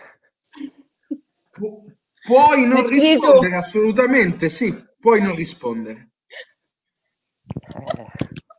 Ok, dunque Spillo sceglie forse saggiamente di non rispondere. Ma perché eh, sotto? Perché sotto? Ah, un attimo, un attimo, un attimo, un attimo, un attimo. Sotto la tovaglia. Qui c'è una contestazione dalla chat. Passo finiti, doveva rispondere, scrive Original ATP. Io non so se cosa ci dirà il notaio eh, dalla, dalla regia di on the Sofa scrive a me va bene così. Grazie. Il notaio dice no, no, può non rispondere. Dunque io sto leggendo quello che mi sta scrivendo il notaio e eh, il turista cucina per tutti, scrive Divano on the Sofa, se finirà a pari merito, quando finirà questa situazione assurda, io a cuore aperto veramente vi ospito tutti a cena qui, il notaio è molto chiaro eh, su questo, è polemico, dice si scrive original si legge vergogna, io non so chi tu sia, ma sei sempre molto scorretto, molto scorretta, e questa cosa, come dico sempre, mi fa ridere, ma mi fa anche riflettere. Comunque con un ottimo punteggio di 5 primi a pari merito con Divano on the Sofa original ATP e eh, Ciccisio, ci sono Prappa, Spillalice, quindi complimenti a voi, bravissimi. Il Dai, se facevamo 6 original ATP che l'hanno già fatto, non è finita bene quando hanno affittato una villa, quindi credo non affitterò proprio un cazzo. E dunque, la puntata finisce qui. Contro ogni previsione, McMath23 ha indovinato il film. Eh, rispettando le mie previsioni, voi avete fatto un, ulti- un ottimo punteggio all'intesa vincente. E eh, dunque ehm, siamo in chiusura, siamo andati lunghissimi, non mi resta che ringraziarvi veramente per la fantastica serata che abbiamo trascorso insieme a voi. Quindi eh, veramente spero di riavervi per continuare a discutere di questi e di altri temi. Dunque, grazie Alice, grazie. Grazie a voi. Grazie eh, Spillo, grazie per essere stato con noi, veramente grazie. Grazie a te, turista. E dei bellissimi spunti che hai lanciato e grazie Frappa, ti sei grazie fatta onore per la nostra generazione grande. Grazie Rocco, buongiorno. E, eh, ok, dunque in chiusura non mi resta eh, che ringraziare come sempre eh, Pietro Leonardini e Antonio De Lucrezis dalla regia, che eh, senza il cui supporto tutto quello che avete visto stasera non sarebbe stato possibile. Non mi resta che ringraziare tutti, tutti quelli che ci hanno seguito eh, questa sera, anche i fake, perché io ho come il sospetto che da un paio di puntate ci sia qualcuno che non è proprio chi dice di essere in chat, ma va bene così, diciamo, ce la facciamo eh, andare bene anche così. Grazie per averci seguito numerosi anche stasera, è stato veramente un piacere. Eh, il giovedì è una giornata diversa dalle altre, eh, lo è per me, spero lo sia anche per voi. Di questo sono veramente contento. Grazie, è stato un piacere passare la serata insieme a voi. E grazie a Enrica che ci ha chiamato da Imperia e non mi resta dunque che salutarvi, ricordarvi di mettere mi piace su Twitch, follow, quello che cazzo è, di seguirci su Spotify dove anche trovate il podcast come Imbraghe di Tela e mettere follow e di darvi appuntamento alla prossima settimana. Eh, si parlerà, eh, diciamo il tema come sempre verrà comunicato il lunedì ci chiedono degli abbonamenti, ci attiveremo a partire da quando sarà possibile, ossia all'incirca da, da seconda metà eh, di aprile. State carichi perché eh, abbiamo la prossima settimana, poi ci sono altre puntate, c'è la puntata sugli Oscar a fine mese, ci sono un sacco di cose che vogliamo fare. E dunque un bacio a tutti, veramente grazie e ci vediamo la prossima settimana con una nuova puntata di Imbraghe di Tela. Un abbraccio e buonanotte a tutti. Ciao.